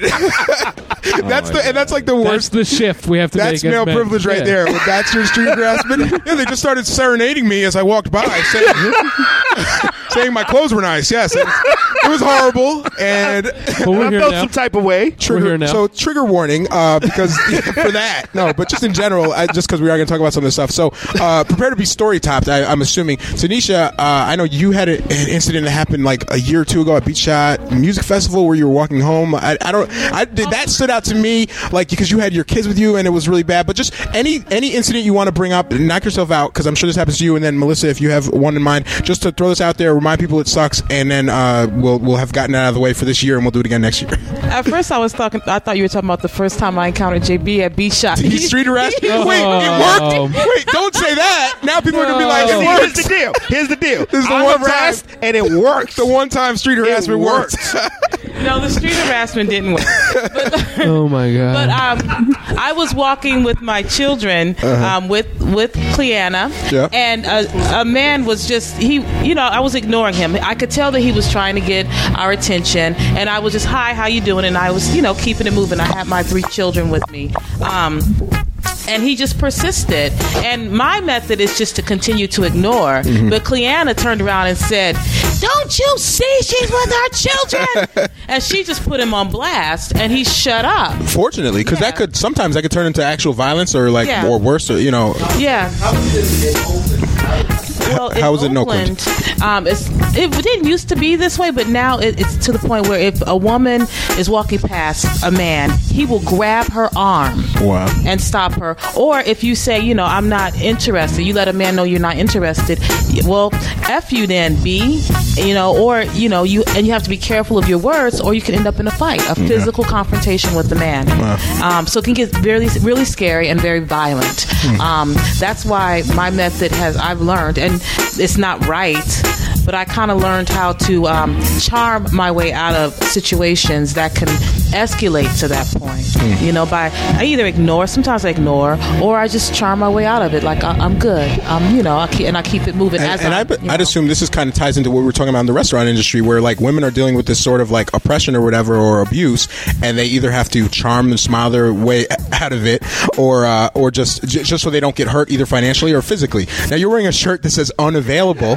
in literally the biggest fucking letters I've ever right, seen so in my life. For people listening, all right, so Tanisha's wearing a, sh- a black shirt with white print that says unavailable in huge letters.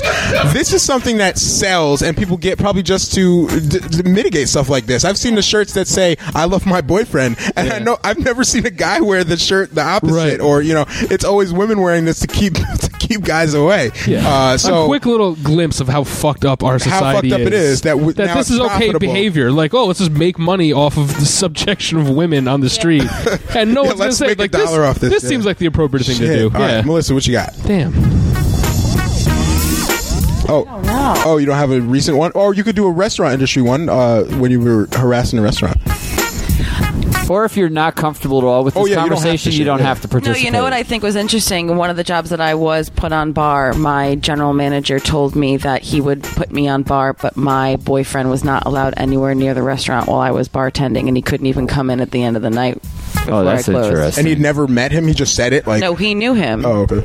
He knew him, but he did not think it was appropriate for anybody, for my boyfriend to be at the bar because he knew that he would be witnessing relationships with other worker uh, with other customers that are men, and there are things that are going to be said that are inappropriate, and he didn't want to have problems at the bar. So that's his way of addressing the. uh, So in other inappropriate shit. words, so in other words, he knew you were going to get sexually harassed by the customers, and he didn't want you your, didn't want your boyfriend, boyfriend around to go through that. interfere. You didn't want your boyfriend to have to deal with that. yes. Look, I want you here Yes. making money. Tell your Yo. boyfriend to stay home. You're gonna get Yeah. sexual Talk about, harassed. talk about That's rape pretty much culture. what It's it like, yeah, is. this could be really hard on your boyfriend if he sees guys slapping your ass, so he should stay home for his own Oh, well-being. man. That's horrible. Uh, did you have you have you had customers like touch you like inappropriately, uh, or as or did you did you luck out in that respect? I mean- know Ruby Tuesday people don't get really shit faced there. I don't know if it's any a little better bur- based on the restaurant. I'd assume being at a bar like a bar bar versus being at a I friendly's. bet is you different. on New Year's they got shit. On New Year's, yeah. For if I'm paying seventeen hundred dollars a table, I might take a waitress going with to me. death. I'm like, you're, you're coming home with me. I own you now for the night. you're driving me home. Look at me! Look at me! Look at me! I own you. You are mine now. Two thousand dollars. Shit. Damn. All right, sorry. No. I mean, fortunately enough, um, you know, a lot of a lot of that happens at the bar most bar. Oh, commonly, okay. and there's a nice space between you and the customer. So I haven't really had that experience too many times. It's when you have to leave out from behind the bar and go get one of those bar tables that the sexual harassment starts, and that's actually where I've seen a lot of people put their hands on bartenders is when they come out from behind the bar. Really? I think if that large gap between you and the customer, where you actually have Mm-hmm. a barricade, um, it would probably be a lot worse. Cocktail waiters have a different experience. Uh, yeah, I would assume so. Um, have either of you guys had another man intervene watching you get street harassed, and they intervene and said, "Stop doing that to this person"? Remember. Your mi- microphone. I remember um, being a, a young girl, like 13 years old, and I used to have to catch the bus down International Boulevard. And I was standing outside um, waiting for the bus, and there were some men saying some inappropriate things. And it was directed at me, but not being really said to me. Okay. And um, another gentleman's like, you know, you all, y'all stop it, stop it. Y'all don't see this young girl standing here. Thirteen. You're thirteen, I was and 13. My men started harassing me when I was 11 years old. I, I actually Oh, just saw uh. Reddit had a poll that like hundreds and 100s of women uh, responded to, and they were saying that the first, uh, the most common age where women remembered being seen sexually by men was 12 years old. Yeah. Um, so I'm not like I'm not surprised by that, but that's like that's scary. fucked That's up, yeah. to think of. Um, and you're you're saying the last time you remember a man intervening was when you were a 13 year old. When I was 13, So this, yeah. all right. So uh, have you, Melissa? Have you ever had a man say stop doing that, or you know, like because you said Cleanna intervened, but you know, a woman intervened. Yeah, women will stand up for each other. But the like, men because they deal with it every Yeah. single fucking day. It and kinda- women like I learned from my mom. This is my mom. Hello. Uh, Tanisha's, Tanisha's Sandra. mother's here. yeah. Um, so, you know, we I grew up around a lot of women, and so I just learned to, to be protective. That thing everyone is talking about, women standing up for each other. Like, if a woman is alone alone at a bus stop, if I see her standing there, I'm going to stand closest to her. Mm-hmm. You know, or if I see a situation occurring, I might put myself in her physical proximity. Yeah. You know, um, just women looking out for women. That's something that I was sort of trained to do. Mm-hmm. No one said do that. It's just I learned by watching. And you know what? This is crazy too, kind of related. Uh, I saw a video about maybe sometime last year that was kind of going viral. That it wasn't in the United States. I forget where it was, but there's this group of girls who kind of banded together and created their own little faction unit to just take back this like harassment, the verbal harassment. Mm-hmm. So they would be walking down the street. And it was in the summer, and they were wearing sundresses or whatever. And literally, the unbelievable is how long this video was. It was like 30 minutes long because it just had so much fucking footage of it. But they kept getting harassed like every 30 seconds. So as soon as a guy would get They harassed, got in a song or something. Or? yeah, they would start one. that. They had one where they like sing to him and like bring all this attention to him as just a sexual harassment asshole. And the, there's another one they had like water guns, and they would just follow the guy and squirt I the guy in the that. face Yeah. with water guns and shit, So and like good. publicly call him out in front. Of, and these are like busy city streets somewhere. So, I mean, it's crazy that that's literally the next thing it has to fucking come Ariella to. safety team should carry water guns. Absolutely. Shout out to Ariella, safety team. So, uh, if there's uh, so for any uh, men that are listening to it, I think uh, this is just a thing we should just be doing anyway. Like, you, if you see that stuff, I mean, just I think it's an easy. It's easier for us to call it out because we're not going to be in a situation where we're really as worried about it becoming like physically dangerous. I think, um, whereas the women are kind of like trying to mitigate that violence. And I don't know if you, if you have that privilege, I think you should just kind of like interject yourself in that situation. And this is something I really wasn't. You know, when you have that privilege, you don't always like pick up on that this is happening. When I walk into a corner store and there's like four dudes out front, I don't think anything about it. Like, but I know that Right. I know for a fact that uh, like my girlfriends or my sisters or whatever, they don't like to walk into stores if there's guys posted up out front. Yeah, Um, it's like a whole different experience. When actually when I pulled up here tonight, um, I saw Steven. I wasn't sure it was you. You had you know you had a hoodie. you're walking in the dark, and I was like, oh, let me see if that's Steven. Let me pull closer, jump out, say what up. And I was just thinking like, wow, if I were a woman, I probably wouldn't be like, oh, who's this tall dark figure in the shadows? Let You me know, get closer and and, see too, what's like, up. I Like, walk around the streets all the time, and I'm I'm, I'm a bigger dude. I'm tall. You know, I wear black hoodies all the time Yeah. everywhere I go, and you know, I see it as I. I mean, obviously, I, I don't scare people necessarily, but people definitely You scare people. I scare the fuck out of You're scary. You're scary, dude. No, but people, I, I see that at me too, and I'm just, I just want to carry a sign like, listen, I'm a nice one. I'm a nice guy. Like, I'm, I'm not going to do anything weird and creepy. Like, Yeah. it's, it sucks that you know, Yeah. that this shit. Don't wear the hood, though. Yeah, I mean, I usually I don't wear the hood, but yeah, no, no, I know, yeah, I know what you're saying too because it's weird. I, And I hate white though- devil's advocate. Don't wear the hood. oh, Excuse me. No, it's, you know what bothers me though is like because there's there's layers to it too because sometimes it'll be like broad daylight and I'll have like a tie on and a white woman across the street when I'm walking down the street. Right, I'm like, right. fuck you, like come on, Yeah, it's I not hate even that dark shit. out. I hate that shit because I don't even, I don't a- even turn to crime even for have five more hat. hours. Yeah, right. Like today I it's too early to rob you. today I called the patient in right, and you know you see how I'm dressed. This is what I wore to work today. He has a had bow my- tie on. He's got gaiters. He's wearing a He's top got hat. super nice. Why are you, socks why are you wearing a top nice hat? shoes. That's so odd. Exactly. Because he eats twenty one dollar steak at Ruby Tuesdays. But anyway, I, I called a patient in, and she looked at me and she's like, eh, like she didn't want to come in. White lady, short white lady, and I call her up. I'm like, it's okay. I'm not gonna bite. You're an affirmative action doctor. I want one of those real doctors. Uh, that's exactly what she uh, said. I So know- I know said, exactly "Are what you-" you're talking She said, "Are you a real doctor?" I said, "Actually, uh-huh. I'm a real nurse." Uh-huh. She's like, "Oh, well, what are you gonna do?" I said, "I'm gonna take care of you until the doctor comes in." Black penis. yeah, pretty much. Oh, damn. Smack it with the penis and smack it and smack it and oh, smack Oh, it. That's that's what I wanted to say, but I remained professional as I do. Just, I just want to clarify to people listening. Tanisha proposed that. right. That was Tanisha who said that. Yeah, that was that was Tanisha's Tanisha. suggestion that he whip out his penis. All right, that was all right. Pause. JB didn't I'm create done. that. Forget it. Forget it. I'm No, done. no, I know what you're Oh, talking my about. But anyway, back to the back to the yeah to the harassment thing. Yeah, so uh, challenge to men listening. Just like you, if you see it, like you may not even be paying attention. Just just say some shit. You know, just, it's super. I don't know. It's super easy. Some people like confrontation. I'm like one of those people that like, doesn't really mind confrontation. So I, I just start. I've done it. I've probably only done it two or three times since I've been paying attention to it. and if nothing else, it just diverts the uh, attention at you, so they can just run and you know, so women can like get away, Carry on get their on with their yeah. life, you know. And Weren't we in um Again, terrible. Rhode this is Island? the best solution. Yeah. Weren't we in Rhode Island and something happened to Cleanna one day? Oh, Was wait. it Rhode Island? Were we in Rhode Island? Where? I don't know. I don't know. You- oh, or maybe to- we were discussing it when we were in Rhode Island. Yeah, I know we we've had this conversation on tour uh, a few times because we've we, we witnessed it all we, over the yeah, country. We, we we were on tour. That's right. Cleanna Yeah. wasn't there, and we were discussing it when we were in Rhode Island. Crazy. It How happens everywhere. act, we man. see. I remember we were in uh, New York at a show, and we were. It was funny because we're in a car, and there's a woman walking down the street who's like really attractive. So we're just like turning our heads and shit, right? Mm-hmm, Tinted windows, nothing uncomfortable, but like, so we're just trying to do be casual, gentlemanly about it, right? Like, oh, that's an excellent sundress you're wearing. Like, and then here comes, That's ah, exactly what and then here said, comes a guy like runs up and he's like, "Hey, ma, how you doing? like, what are you working with?" It's like, damn, man. Now I can't even enjoy this. Like, just Right. passing He image. just You're- it up for everyone. You can Sure. casual. It's like you can enjoy. You can even casually enjoy somebody's Without ass even without being a creep. anything. Like you know, Without saying anything. Women do it all the time. All the time. Women check out Look. dudes all the time without Look, making two you feel seconds, like shit. Two seconds. That's all you look get. You up and down, boom, Little boom, glance. and they like, oh, we got him. Lock we it in. got Yeah, him. memory. That's it. So- Lock it in. You don't have to say something. Just like keep it moving. Be casual. Be cool. So the real, so the real reason that that this creepiness is a problem is because it's ruining for ruining it for the rest of us. ruining for everyone. Really? Yeah, because you got you Making us got, look you got bad. poor Steven walking down the street. and Women think he's a, a sexual predator because I'm just going to get a burrito. I'm high as Yeah, fuck. I'm going right? to get a burrito. Just let me Exactly. be. Like we're all on the same yeah, team here. so these assholes are Yo, ruining it for us. yo, they're, you're ruining it for all For the us. straight and narrow guys. yeah, That just want to catch a peep, catch a side eye, yeah. catch a side eye. Say peep. hello. That's it. You're ruining it for us.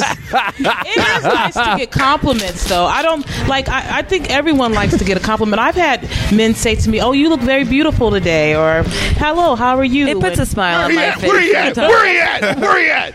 yeah, but a compliment. Like the thing is, most of these aren't compliments. I think No. that's where. Yeah, like, and I think a lot of people have a. a they'll they'll justify it and say, "Oh, I'm just giving. You know, I'm just giving a compliment," and then what they're doing is not that. Like uh, somebody tweeted us earlier when I first posted this, and the It's girl. a difference between a compliment and Oh, something sure. Yeah, that's yeah. derogatory. And somebody, yeah, just saying, "Oh, you look very beautiful today," versus "Oh, you, oh, you got a fat ass." from hearing it from Right. people that talk about this a lot too, I guess one of the big things that happens a lot that's like trying to like tread the not appropriate but still harassment line is the telling a girl to smile. Oh, yeah. Apparently that's a I thing. that. It's like, baby, why don't you smile? Like because I'm fucking, that I'm late to work and I'm having a shitty fucking Yeah. day. Well, fucking Yo, that just happened Yeah, to Hillary but- Clinton. really. Someone just told some pundit just told Hillary Clinton to smile after she she won at the last Super Tuesday, and he tweets, he's like, I don't know why she looks so angry. She just won. Smile or whatever. He oh. tweets Did we out. not just have a conversation about this last week? Yeah. Was it last week? Oh, yeah, okay. last week, you know, and but the but the thing about that is that well, you're you're now you're imposing how you want this other person Exactly. to act Yeah, that's- that's the on negative. them, Yeah, right? It's that. not about what they what what what mood they're in or, or Yeah. how they feel at the moment. It's how you want them to be. Can I Never say tell though? your server to smile. Can I say though? Clea- God. Cleanna told a child to smile one time, and I was like, "Why did you street harass that child?" we're, we're in the park. We're in like Central Park in New York, and, and this, this kid looked upset, and she's like, "Smile." I was like, "Oh, you just street harassed the baby." You're no better. So we got so we got a tweet from Amanda Humans uh, talking about street harassment. She says she had two incidents. One, she was in junior high, so not much older than uh, than Tanisha was, and she said she was uh, walking through Washington Park in Albany, and an adult male in a car screams at her, "A lot of bounce you got going on there," and then points at her breasts. And she's in junior high. And then she said another time she's cleaning snow off her car, and she just hears "God damn!" and she turns around and she sees a guy crossing the street staring at her ass. So like that's not even. Okay. No, so all th- th- those are important stories, but I'm a little confused right now because we're not streaming live. So when did those tweets Well, get tweeted? because because I had uh, posted earlier. Tweet us. You know, I put, I okay. put I'm the like, synopsis on, ooh. online, and I'm like, tweet us your stories about Oh, street okay. harassment. So, so this came through earlier. Um, so yeah, so this is uh, th- it's startling how young how young the women have these stories, like Jeez. junior high, thirteen, and uh, it, the, the thing that bothers me second most about this, aside from the women being harassed, is that it's not effective in any way. Like no guy has ever, except for JB, no guy has ever street Right. harassed a woman Yeah. and then like gotten anything positive Right. out of it. Like you don't get Like, a what phone is the number. honest expectation? Yeah, it's just like about this guy insecurity. he said I had a fat ass. I should talk to him. like him. the goddamn. He's Like got what some if she good turned things to around? She's say. like, "Oh, you like this ass? Let's go get the coffee or something." Like and this guy's like, yes. that would never happen. so it's not even effective. So Right. even on a logistics level, it doesn't make any sense. Like, what do you? What's the? You'd be what's better the off just like point? throwing twenties at her or something. Like, do s- if you're going to harass someone, at least make it uh, somehow. my effective. Yeah, that should be the. If you're going to harass somebody, if they're like, "No, I'm good," I'm, throw a whatever. $20 Be like, bill. All right, what was it 14? Okay, here, you keep the go. tip. The Back to tipping thing game. is, is Tip. because women ha- Full are circle. being Yeah. trained. So many women have been are being trained with the mindset that we are here for the entertainment of men. That our bodies are here for the entertainment of men. We must look good for for the for men to be something good for men to look at. Mm-hmm. That some women when they see and I've seen I've witnessed this. I've I've witnessed men pull up alongside women and be like, "Yo, what's up, ma? How you doing, ma? Mm. Come here, let me talk to you for a minute." And a woman or woman will walk over to the car and lean in the window. Now, I was trained differently. You don't walk up to anyone's car. If, if a man wants to speak to you, you know, on the street, you, well, you don't speak to men on the street, but I don't think I've seen that what you just You know. described. Really, like the, so the women seen will actually go. before, yeah. So they're are I've they usually younger or like? No, no. I think it's the issue of it's the mentality. It's Mm-hmm. the mentality of women being here for the entertainment of men. Even when I go to out to parties or to clubs, if I'm dancing, I like to dance alone. Or if I'm with a, a mixed group of people, I will dance with um, whoever I'm comfortable dancing Yeah. with. Um, but there are some men who feel like it's okay to walk up to you in a club and grind their genitals Uh-huh. against your bottom. Wait, isn't that what the club is for? Well, no, he's got a point. No, no, just- no, here's the thing though. I'm totally messing Here's the thing, though, around. because you're saying I'm you, totally you like to messing dance for yourself and all stuff. Men can't wrap their heads around this because everything men do is like usually the end game is sex in some way. You know, like so women doing things for themselves, we can't even rationalize. It's like, wait, you go to the club to like dance? Like we go to the club That's fun to get for you? laid. Like Right, we go to get our hair cut, Yeah, yeah. so we can get, some laid. sex. I wash my car so I can get, Get laid. laid. Like, everything, we Everything, do is like to impress women or like so uh, on a lot of levels. I don't want to speak in generalities, but for a lot of men, most of what we're doing is the end game is to get laid. So we can't even fathom. She didn't come here to dance. No one likes dancing without fucking. Like, it's like what you- You know, the sad thing is though, that's But like for women, it's an expression of sexual of our sexuality, and just because I'm being sexually expressive doesn't mean I want to be sexually active with someone. Yeah, yeah. And if I choose to be sexually active with you, it's my choice. You don't have the right to attempt to initiate. Yeah, that. You know. Um. So if I don't care if I I seen a young woman walking down the street and she had on like a pair of uh, very short shorts and her her cupcakes were showing, and men were harassing her. Her She was- cupcakes? her. I, I like cupcakes, Tanisha. I just want you to know that. I like cupcakes. Okay. okay, so but but she was enjoying the attention, and that's her prerogative too. She was enjoying it. She was smiling and waving like she was a, a celebrity, and that's her prerogative. wow, there must have been some cupcakes. She's like, Yeah. she's like She waving. was. She was. I'm not even exaggerating. look at my butt. By the way, She was Masai, walking down Central. Yo, Masai just gave a uh, Miss America a, wave. a que- yeah, Miss America wave, a was. Queen, a That's how they Queen do it, right? Elizabeth wave or whatever. So, but, Yeah. but Yeah, it's the whole- one, the yeah, it's one thing to clothing like thing- attention, and then another thing to like nobody likes getting street street harassed. Right. I one mean, I likes definitely that know some aspect of people it. Who like getting street harassed? Yeah, for real. Some people who I guess, don't- yeah, I guess never that say never. interaction. I mean, it's it's your choice. But once a, someone says to you or gives you the signal that they do not want to be engaged with you, Yeah. leave them Right. alone. Right. Right. Leave them alone. Quite And, frankly, the you know, clothing should have absolutely zero fucking clothing thing to has do with it. Like you nothing to said, do with it. go out in the winter, wear wear what you want to fucking wear. You're a human being. You as a man have obviously no fucking say over what this other person Mm-hmm. does. But anyone, no, if you want to wear an outfit because you like the attention, good for fucking you. Go do it. I do have it. every intention of wearing next to nothing all summer Cupcakes. long.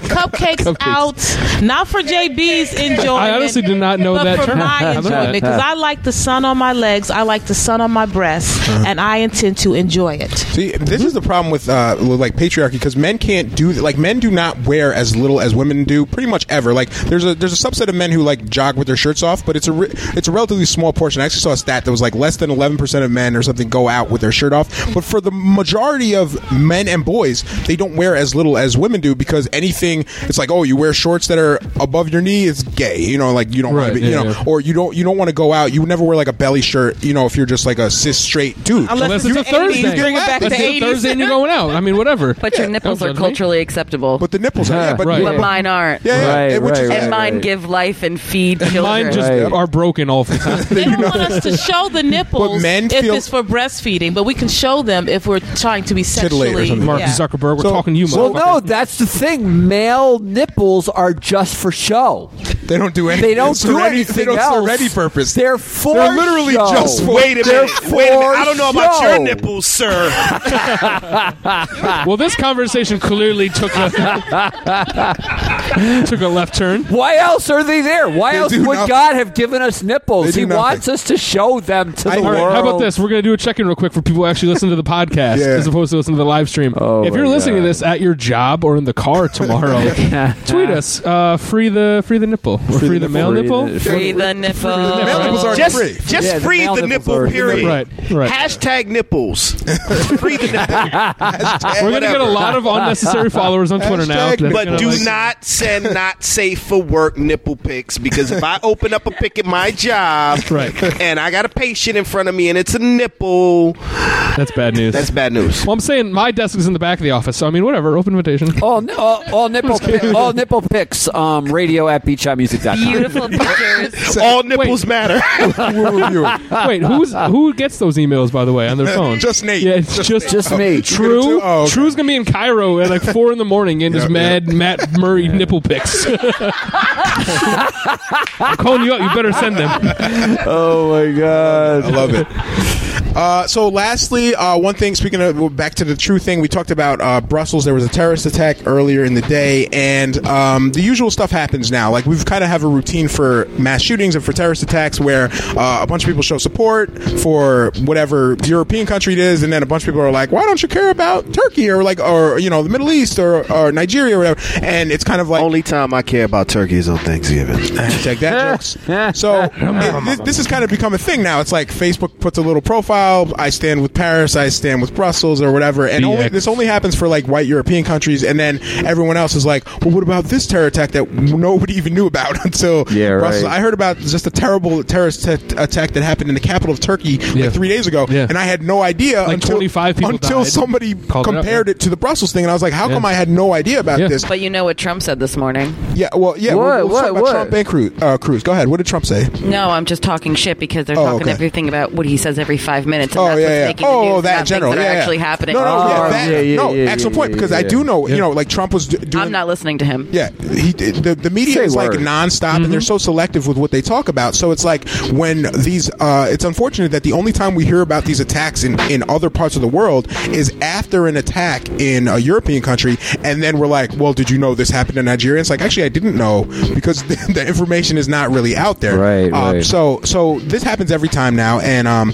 uh, this uh, with the Brussels attack was no different. It, it, you know, people started talking about other attacks, which I guess is good, but it's unfortunate that it takes like white folks dying in Europe for anyone to like bring up the fact that this happens all over the world. Um, uh, one uh, thing that Ted Cruz said today related to this incident was that he felt that we needed to have dedicated security patrols for quote Muslim neighborhoods to help. Uh, What the to fuck, help dude? deter uh, t- terror Yep. attacks and, and what he calls Islamist extremists. Now, eh, for anyone who's familiar with like I don't know eighth grade history, this is what happened in the during The Holocaust? This is like exactly what happened in the Holocaust.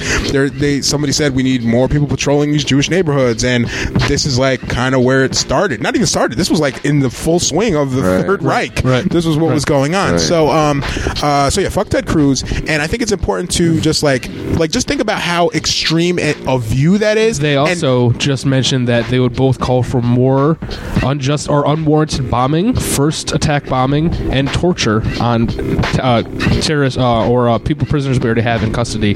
Oh, in, uh, in custody already. to get yeah to get to get that intel. Yeah. Well, but check this out. Did you know that this is another news article that might not have been mentioned to people Uh-huh. that people might not be aware of? Did you know that North Korea just tested another Mm-hmm. short-range nuclear missile head?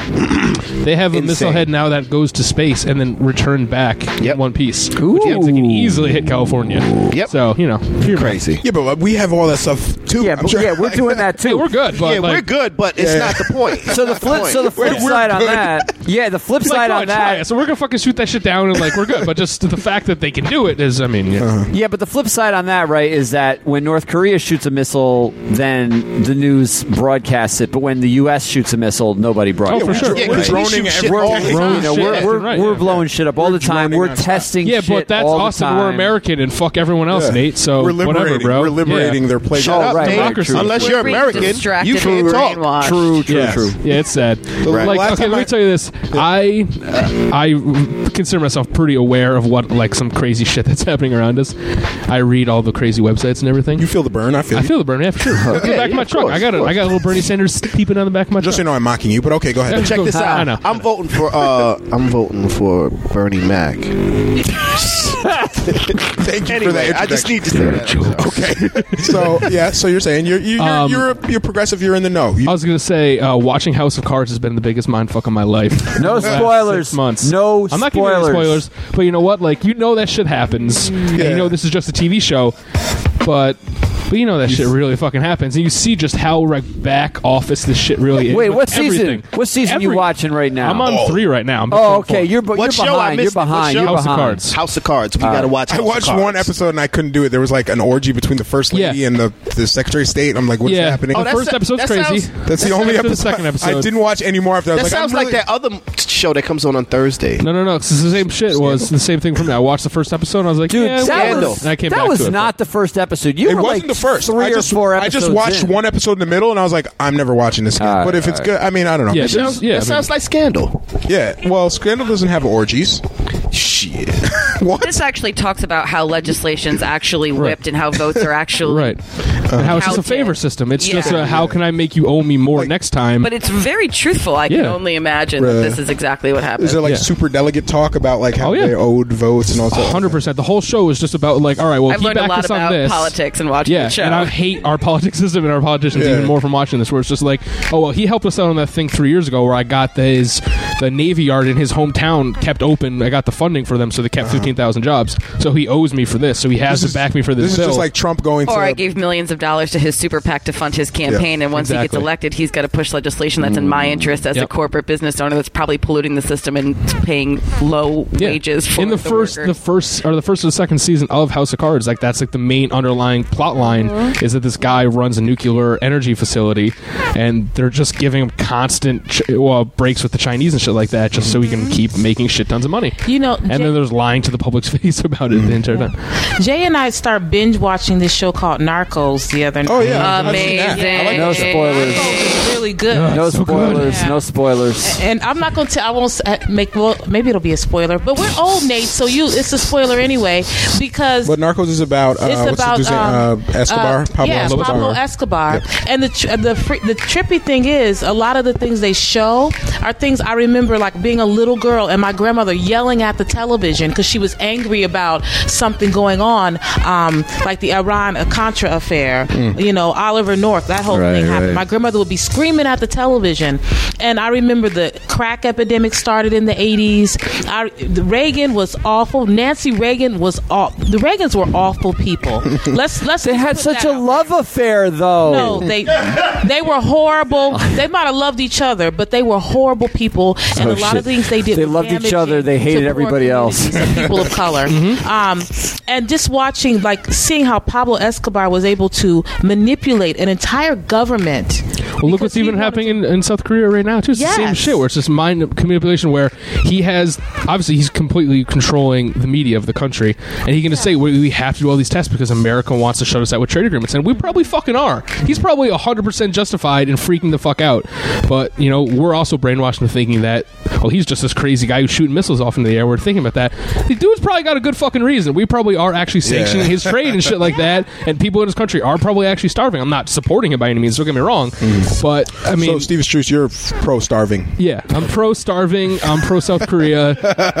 Vietnam War didn't happen. But you're anti Moon landing. propaganda, and people need to stop being sheep. Yeah, you- 'Cause that's how Sheeple. we do. Yeah, you have to just be in the middle and look at it objectively from both sides. Like no one, nothing is absolute ever in the world. There's Yeah, not- even Steve, both that's sides aren't said than objective done. though. There's more than two sides. Like that's the thing Of too. course, you know, yeah. like Right. and no, it's it definitely is easier to them, but it's just because it's not easy doesn't mean it shouldn't be done. That's Yeah. not a direct correlation by any means. Us as people are not meant to be objective mm-hmm. by nature. I think. I think we're we're meant to be subjective and cast judgment on everything. But we should be critical thinkers and critical readers. For example, this is kind of off the topic, but I was reading something and it said that there are men who actually believe that the menstrual cycle of women is actually not a real thing that should happen. It only happens if you're promiscuous or What? if you're eating unhealthy. Oh yeah, I know Well, exactly. I heard that. There's yeah. just uh, there's Yeah. also No, just I'm- some really I'm dumb fucking messing facts. around. I'm messing around. There's just these are the people who are like hanging out with Bob thinking the Earth is flat. Like there's like a five percent of this population was just dumb as fuck, and we're Yeah. always gonna have that control group, where it's just like the Trump Right. votes are always gonna be in the corner of the room where it's like, all right, I, you- I hate when people are like tearing, right. tearing down something that I also disagree with. Like I saw a, a post on Twitter saying like boycott Easter and Easter's just a bullshit pagan holiday, and I'm like cool. And then they're like re- revel in Jesus' real love or whatever. And I was like, Yeah, damn right. it. I was like so close, but like they're like push, they're kind of pushing their religious agenda while saying you know the Easter is like you know. So it's like people can only Right. like pick and choose. They can only see like certain parts Yeah. of the truth, and it's like we kind of take what we want as long as it fits into our mm-hmm. into our Yeah. narrative, and that's, and that's like, like you were saying, it's human nature where we just it's to be subjective and just you, can- you can twist a fact and twist a number anyway to work for you any way Yeah. you want, but mm-hmm. it's fucked up. Humans suck, man. Because it's surprising me how many people actually believe that the Black Panther Party was a terrorist group because still believe that. People say that about Black Lives Matter right now. Yeah, Right. yeah, I hear that too. But it's the time. propaganda because they mm-hmm. believe propaganda. It's powerful. You know, you. It, it's And really wh- like what's funny is a lot of us in the room are closely related to the Black Lives Matter movement, and in the chapter, and it's like we would be the we're the worst terrorists ever. We're not even we're not even we'd be the shittiest. Terror. We can't even get our radio show live tonight. right. It's Like we're right. a far cry from Al Qaeda. They have Right. you These know, dudes have like months of planning. We're all just like, well, fuck, it's Tuesday. Uh, What are we going to talk about? We're out of all right, whiskey. Who do we know? We're the All worst right. terrorists ever. Let's don't just get drunk and roll tape for four hours and see what the fuck we get. Yeah, exactly. they give us way too much credit. That's the yeah, they because they, don't know. You know, and I think when people don't know, they tend to just fill in the blanks with whatever half truths they Right. they have, and that's why people like Ted Cruz can say something that's damaging, like we need to increase patrols in Muslim He's a neighborhoods. freaking Whatever the fuck that even means, I can't even. I mean, there's not like it's Is not there like, just a community of not like- Muslims in like South yeah, LA? It's not like Yeah, it is. Chinatown It or whatever. Like, there's not Yeah. that many though. Like, where you're saying Muslim neighborhoods. There's v- relatively few. Probably It's no more than like- any yeah. other group. Do you know though. they've sh- they've shut down so many quote unquote mus- Muslim neighborhoods over the past thirty years? There was one in Atlanta. But it's not a. mu- It's usually like regional people that al- also share the faith. You know, like people. Well, check this out. There was one in Atlanta called the Ansars, and they Uh-huh. were Muslims, but they called themselves Nubian Islamic Hebrews. And it was- Hebrews? yeah, and they were they was ran by this guy Malachi York, Mm-hmm. and he built a whole community in Atlanta, and he had at least five hundred thousand people living in that community. Oh, that's was, government- was the only common thread that they were Muslims, or were they all from the same region of the world and they were No, just- no, no, no, no, no. The common thread was that they were following this man's rhetoric, uh, Malachi York, and the government came in and shut him down and put him in jail. He's been in jail for the past 15, 16 years, Was maybe he even do- longer. Was he doing it? oh, I don't. Was it like remem- a I don't remember the whole. deal, yeah, it was. It was supposed to be like a cult. I don't remember the backstory because Oh, I was, you know, I was into other things at the time. But You were in a that- different cult. I was in a different cult. Yes, competing definitely. calls? You get it. Yeah. But guys, but guys, Does he mean here in this room? guys. He means. Hang on, Tanisha's People. asking a question. Does Oh, he sorry. mean, yes, he means um, people. He means uh, neighborhoods in this country that are Muslim uh, dominated by Muslims need additional patrols to root out Islamic extremists. With But people, but people. Yes. I mean, um, isn't that what they do in black neighborhoods right now? Yeah, it's racial profiling, but it's kind of like based on now they want. I'm just saying. yeah, no, that that is what. So, like, this isn't like something that we're talking about that could be potential for the future. This is actually happening. yeah, Oh, for sure, It's yeah. Stop already, yeah, frisk. It's already happening. But it's literally just being so blatantly aired out We're on just- Twitter. Yeah, I'm really just mad he said like, it. yeah, exactly. It's like like, this shit's definitely happening. I'm around racists every day of my life. I'm just mad when you say it. It'd like the police commissioner going on Twitter and being like, "I don't know, Harlem. We should probably check it out." Yeah. Like, like, dude, you fucking. Wink, wink, I mean, we know Jamal. you're doing it. Yeah, Yeah, like Right, it's yeah. like keep your, you're you're at least supposed to pretend racism is is bad. Like Right. that's, that's what we've come in America. it. That's all. That's all I Trump. want from people. Yeah, Right. yeah. It's like it's almost like he's trying to one up because Trump said Who keep- can be the biggest racist? Trump said keep all ah, Muslims out of the country, which was Right. like, whoa, that's amazing. And now he's saying like we need to patrol. Mus- so I hope they keep topping each other too. Like Yeah. you should run up to a Muslim and shave his beard, or like oh what else could Oh my they, God. What's the next step from here? Right. what could be more? Well, the next step is actually really fucked up. Oh, yeah, yeah, let's not- but- mass incarceration. yeah, exactly. Which oh gee, Let's just that's a round them thing. up. That's already Let's a thing. round them happening to up. black we'll, people we'll put a already. star on their arm. Right. Well, identify Yo, them. speaking of which, Oh, speaking man. of which, did you see those people at the Trump rallies with the uh, Yeah. band around their arm Yeah. with the star yeah, on it? yeah, yeah. Very similar to the swastika Yeah. bands that were worn back in whatever, Yep. whatever. I like that PBS aired a special with uh, people who were stumping for Trump, and they were first time. Some of them were first time voters, and they were like uh, doing the phone trees, calling people up. Are you registered? Vote for Trump. Da da da. So PBS aired the special, and uh, one of the women that they featured had the white supremacist tattoos on her hands while she was answering the phones. Yes. So she's got like the Celtic cross and the, Oh. and the 88, the representing HH Heil Hitler on her hands, and she's answering the phone, and she's like Donald Trump On camera. over yeah, and, and she's like a legit No shame. legit white supremacist, and she's stumping for Trump. 2016 was the year that we left shame at the door, and everyone's just fucking totally open with all Yeah. their shit. It's- like, yeah, I hate people. What's up? This dude hates people too. Open about. And me and much of my hateful friends are like, it's like unbelievable. Yep. It's so sad. Um, they're what are we self-righteous doing? in their hate. We can beat you up, but if you hit us back, Right. you're violent and you're wrong, and you Right. have an agenda against the coun- this country, and you don't want America to be great again. Right. again, Yeah. quote in quotes. When whatever uh, again? Melissa, It's really interesting that we've been going through so much in terms of, you know, the Black Lives Matter movement and a lot of the mass incarceration movement, a lot of things that are going on locally and nationally and internationally as well, where you have this rhetoric of there is no racism, there is no racism, and then you have this wave of the Trump rhetoric where the best thing that he's done is actually identify how racist this country actually is. And it's on the news and it's on the TV, except we're just not receiving the message mm. in the right way because they're not actually looking at the big picture by saying, oh, wait a second, so if we are really this racist and we're all agreeing with this ideology, then how are we going to sit here and say that these things aren't happening, like mass incarceration, disproportionate amounts of people of color being incarcerated in the school to prison pipeline, and all the other things that are happening in our communities? You can't deny that it's happening. Yeah. He's proving it. but I, but I think uh, a lot of people really see what he's saying, and they're saying it's not racist. They're just like you're calling it racist, but they don't understand what racism is. So a lot of people see what he's saying and are like, "That's not racist. How are you saying that's racist?" I, I'm tired of being called a racist when I say these racist things, but they don't understand what racism is. So I think that I don't think anyone's really. I think a lot of people have have turned a bit.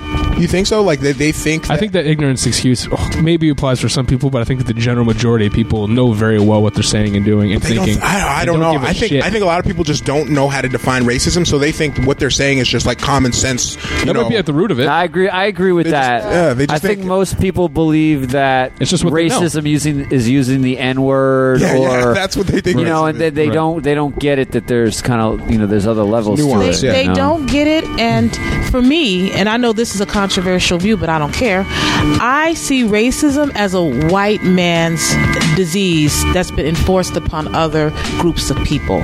So I think racism is something that white people need to come to terms with and and get through it. Because I and I meet them, you know, I meet white people every day. You talk, you talking to me? She's like, I got white friends. Are you talking to me? Yeah, yeah. I'm talking to White Devil over there. Talking to me? but um, the White Devil's advocate. I'm sorry. Wrong yeah. You had it right. You had it right. White devil, white devil. But um, but it it really is a white man's and white woman's disease. And I think that the responsibility that people of color, black people, have is that we really need to position ourselves and empower ourselves so that we don't have to be victims of this anymore. Like we have to be like networks so that we don't have to fall victim mm-hmm. to the system anymore. We need to safeguard our children better because we know the boogeyman is there. We know the monster is there, and we know it's ready to devour our children. So now we have to slay the monster and really give our children, yes, the man, the boogeyman is here. We have to give our children the weapons they need. And yes, I'm saying weapons because it's not a time for us to be complacent. And I don't mean physical like a gun or a knife. I mean mental, intellectual, Like a cannon weapons or a rocket. intel- intellectual weapons to stand up to it because it's going to exist. You know what? The intellectual. I'm glad you said that. the intellectual part exists, Mm-hmm. Especially on, on the, the oppressor side too, because again, ignorance has no excuse. But when you're brought up in this system, especially if you live in rural areas where racism tends to be more prevalent, it comes up and it's just natural. It's day to day. And these kids, they literally could just not know what they're thinking is racist just because they've never experienced anything the fuck else. And I think it's the responsibility of other white folks, particularly great allies and folks that are working here on the ground in a lot of these movements. Mm-hmm. It's up to us to actually be able to call more white folks in and have these conversations and be able to get them, do that public education piece and bring them along the line with us. Because a lot of, from my experience that I can definitely speak to, I shut a lot of people out of my life because I'm like, wow, I can't even deal with this. Yeah. And then I stop for a second. I'm like, wait a second, I'm doing something wrong. I have to learn to have this conversation and learn to take a deep breath and be able to use my privilege and exercise that in the most powerful way that I can mm-hmm. by not shutting these people out that I don't agree with and I think really are victims of the environment that they were raised in. Exactly. And really just need to be educated. And once Yeah. that light goes off, then let's let's walk on this movement together and cross the line with me. But we it's up to me, it's up to you, do you know, to, to do this work because we can't hold other folks responsible for that because that That's right. It's up to all of us. it's us. up to us. All lives. and I'm actually happy to hear you all say that because for a long time it was put on people who were black or people who were Native American or people who were East Indian. Oh, we have to um, be nice to them and turn the other cheek, and in the face of these things happening, be peaceful. And really, when you say what what they're saying is, they're, we're going to take away your power so that we can remain in power. We don't want don't disrupt the power structure. Just ask them to be nice to you. Right. And that change. And- that, and oh, that's- sorry, go ahead. Yeah, I don't personally feel obligated to be nice to um, to people, anybody, but especially people who are um, White. Who are white, and I'm going to be real about it. I don't. Yeah. I don't have any. I don't feel any obligation You to don't owe let anyone somebody anything. touch my Yeah. hair. Smile. Just don't smile, touch my Tanisha. children. I It's the same harassment. Yeah, it's the same know, harassment. Smile. and Racial harassment. most of all, when We'll I all feel better. like as an educator, when I see something happening with children, I'm going to say something, and you're not going to like me saying it to you because I'm going to be very direct. I'm going to let you know why I think it's wrong, and I'm not going to sugarcoat it. Like you know, You, you mentioned earlier that you thought racism was like a disease of uh, of white people or whatever. Um, it's it's got to be the best disease ever though, because like when white supremacy is so awesome for white people that I understand why they want it. You know, it's Yeah. like it's like no, no it's like no disease helps you get a job, and like helps helps your income. It's the best disease it's ever. the best There's disease no better ever. Like, I got some bad news. My son, he's, he's, He's got white. he's got, got white. He's got white. He's got white. got It's white contagious. He loves it. I know. It's the best. Disease. Why would you want He's to already cure it? getting job offers. Why would- His credit score is perfect. Seven ninety from birth. It's the best. Uh, I love it. But some white people will deny. I don't have white privilege. No, that's bullshit. I don't have white privilege. disease. That's what something. do you mean? As someone who grew up, I grew up in Troy, New York, but I can the outskirts of Troy, New York, where it gets real. You know, Oh yeah. it gets real crazy Rough. out there. So a lot of the kids I grew up with, who whoever I'm still friends with on Facebook, you know, what you said too was where you see it on, especially on social media and shit. Everyone, you know, here with the keyboard on social media, you know, but they go crazy, and you see the shit. Before I start deleting people like crazy, Block, I, I was yeah. losing people like all day. But then I was like, you know what? Know that doesn't, like you said, that doesn't fix the system at all. I got to be the bigger person. The real change comes from within, and then from I can see that change, I can hopefully instill that in other people. But yo, these people are so fucking dumb. They're so. I mean, these people are just so ignorant to the situation that there's another world that's outside of their own, and that these two worlds coexist every day, and that there's it's that it's they just don't get it. And I've tried very hard. Have you tried? people, So, say you don't want to see the stuff online. Have you considered saying, "Hey, what you just posted was really racist and fucked up. Here's why, and I'm blocking you." Like, does that does that count as both, or do you have to? So it's like, here's why I'm holding I'm holding you accountable. Right. Mm-hmm. Uh, you've now lost me from your life, and here's why I'm leaving. Like, I don't know. Like, is that is that a nice uh, happy medium Oh, yeah, there? So you for can sure. That's so you don't have to see that shit, Right. and you can say, "Hey, this is why I fuck you." yeah, because it puts the responsibility back in their hands too. Like, listen, I called you out on it. This is what's wrong from someone else's perspective. You may not see that, but hopefully they'll get in your head and you'll think about it a little bit, Yeah. and maybe some other people will chime in and be like, "Yeah, that's not fucking right. You shouldn't say that." And then it's like you said, it's out of my hair too because I'm fucking doing that shit.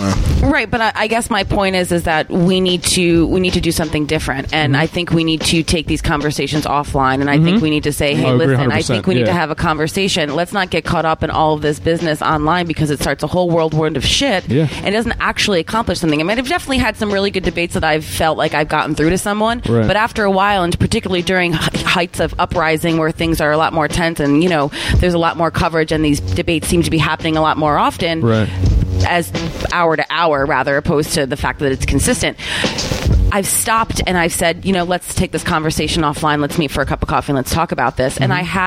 have been able to get through and open up a little bit more and get mm-hmm. them a little bit more across the line. So I'm committing Yeah. to do that more. That's great. So every take, take a racist day. out for coffee. This is what we should give them. And tip, That's Take the a new show. racist tip your for barista. coffee. That's tip the your barista. Tip your barista and take. This should Yeah, be like a we should we should do sponsor. that. Yeah, sponsor You know what? a racist. because Every week we should sponsor. a Sponsor a racist. racist. Let's Kind of- do Yeah, for a sponsor. People Treat don't a know what they don't know. We'll bring them in. We'll We have them sit in the corner. we We'll need to talk. Bring them there. No, that's that's a really good point that you do that actually because Yeah, yeah. Sit, Yeah, sit over there. not? I mean you listen. can't talk, but listen to us.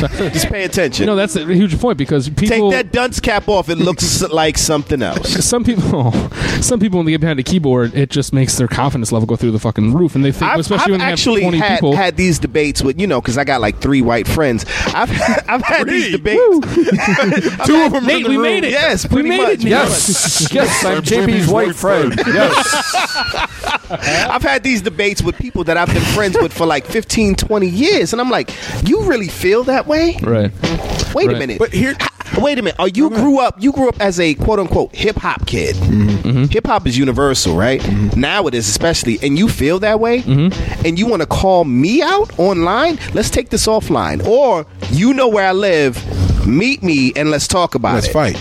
Yeah, I was saying, you're not getting Uh, coffee. yeah, you're fucking that too. up. That too. But I try. To, I try to be nice about it because Uh-huh. I don't want to. I don't want to look like I'm the violent type because I'm not. Yeah.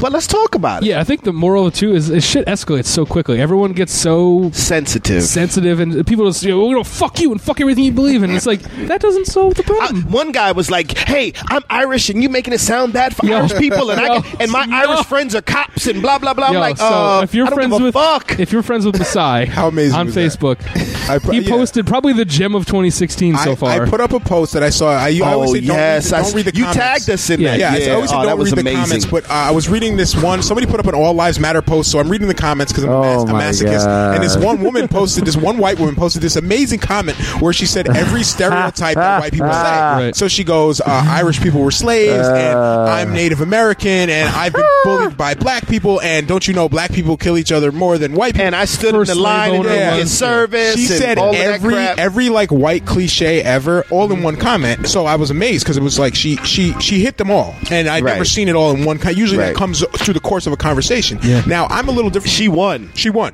It, she won. She she won. won. racism. She won being a yeah. One- She one won try. racism in now, one I'm- try. I have a little different uh, perspective than you guys in terms of uh, online arguing because I do Yeah. think that even if you don't get through to the person you're arguing with, I think there's a whole legion of lurkers who just see that stuff. Yeah, yeah. And sometimes if you have a good, productive argument, that person will never always get it. Yeah, but there's if five crowd. people Yeah, say, "Wow, that guy sure. looked like an asshole," there's some merit in that. Yeah. Um, I did have a really good experience this week. I want to share quickly. I saw a, a woman who's a, a friend of mine on Facebook. She posted a really transphobic post. It was like making fun of Caitlyn Jenner, and um, she's otherwise really socially conscious. She's into Black Lives Matter, and she's like what I would consider progressive. But she posted this thing that she thought was like a carefree little joke, and it was like really transphobic. So instead of like flaming her online like I might normally do or blocking her, I just hit her up and I was like, you know, could you do me a favor and take that post down? Like it's just it's just really transphobic. Yeah.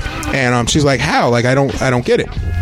There So- it is. So, and I was like, oh Yeah. shit! Like I was just expecting her to say no, and then I was gonna have to. I was at least, you know, I said it, and now I have to block. you. Shut up and I delete So you. she's like, "How is it transphobic?" So like, I kind of explained it to her, and it was one of those posts that says, "Why is Caitlyn Jenner Woman of the Year when it should be this uh, war vet without Right. feet or some Yeah. shit?" You know, and uh, so I, you know, so I kind of explained it, and what that was the actual. No, that was dead on. Yeah. No, I'm laughing because we had this conversation Oh, okay. before we left the house Oh, really? Oh, okay. pretty much. So, so I kind of just explained to her, like, even if you don't like Caitlyn Jenner, I don't like really any of the Jenners or Kardashians. It's not my thing. But like, even if you don't, You don't like Kanye Kardashian?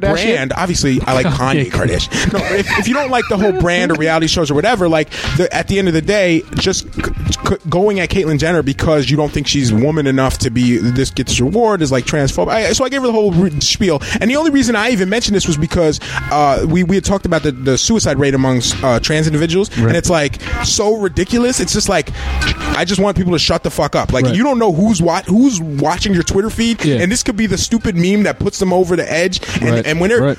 trans people are killing themselves at a rate eight times more than anyone else in the country, just stop. Just like don't Yeah. post any dumb and shit black, like It's not funny. black trans, yeah, black trans people, too. Yeah, are we, we lost we lost so more. many um, Black Lives Matter activists who were trans just last year because of just basically the the transphobia and the discrimination. It's like you don't know what little stupid shit you post you think is funny. Mm-hmm. Some, somebody somebody could be Yeah. walking from a fucking bus for this shit. So I just you know I was just like, listen, I'm not you know I'm just this is transphobic. Here's why, and you should just consider this because you don't know who's trans in your timeline that could see this, and this could be the straw that breaks their back. So she was just like, "Oh wow, I never thought of it like that," and she took it down. I'm like, "Oh wow, this never happens online." so I was, so it was one So of those you few, won. You it was won one of those few internet. instances where she was like, "Oh, I'm like sorry, I didn't think wonder, about that." A Yeah. big issue is because shit gets escalated so quick. There's just like this frantic, Yeah. got to comment before the next person makes a comment. Or whatever. I wonder, can you create a handbook? I'm giving you another job because you clearly are not busy enough. Sure. A handbook of short, concise, fact, data-driven answers. Shut down every type of bullshit, Yeah. racist comment, and just have a website. And these people can That's go a good like, idea. "Oh, my friend's it. an asshole," but I, I'm getting heated. Oh, so I go to Irish slaves, It's- copy Right. paste. It's called, yo. Already. Listen, it should be ah, called. done. delete. It should be black on black crime, copy paste. It should be called if your friend's an asshole.com. If your friend's Yeah. an asshole.com. Yeah, let's, Let's do it. Let's do it. I like cure, cure racist, cure racist. That's a good. That's, That's good actually idea. not a bad idea I at actually really like that idea. Yeah, I mean it's Not for the person that you're arguing with, for the Right. people reading it. That's what's Yeah. more important. Right. Right. I don't Yeah. really give a shit about who I'm arguing with. Exactly. I think the people reading it are more liable to be like, "Oh, well, that's a good point." Now you rebut. You know, Well, But but yo- that person's Oh, not yeah. going to make that mistake again. they wouldn't. Oh, they wouldn't say the same thing. You mean, or I mean, You'd hope uh, not. you you w- in theory, You'd hope not, you offered a piece of education and a Yeah. piece of enlightenment to someone that haven't hasn't already received that Oh, or yeah. may otherwise not have. the person I spoke to eh, personally, like in Right, yeah, yeah. right. So you intervened on what could possibly be violence in the future, and I think that's kind of mm-hmm. the same thing that I'm talking about too in terms of racism. oh, you have to have the same exact yeah, having that conversations because people don't know what they don't know, and unfortunately, there's a mm-hmm. lot of sheltered, ignorant, white privileged folks out here that really just True. don't know. Mm-hmm. And I think a lot of people, though, when they do hear it, they're not always as receptive, and that's when it gets difficult. Well, because she could have just been like, "Oh, fuck you, it's a joke," and then I've been like, uh, "All right, Rule of the dice." now we have beef, I guess, or whatever." You know, like yeah. So that that could have been shitty, and it could have just gone the other way. And just That's what happened. yeah, With, you don't have a mic, hang on. that's what happened with Mike Valeni. What was that? Three years ago. Valeni, yeah, when he yeah. made that, that racist comment, and it was, oh, it's just a joke. Yeah. I got black friends. Uh, Yeah. no, Mike you know- Valeni was an owner of a local club in Erie. He made a really racist comment on uh, was it Black History Month? Oh, Martin Luther King Day. He made a really Yeah. racist comment,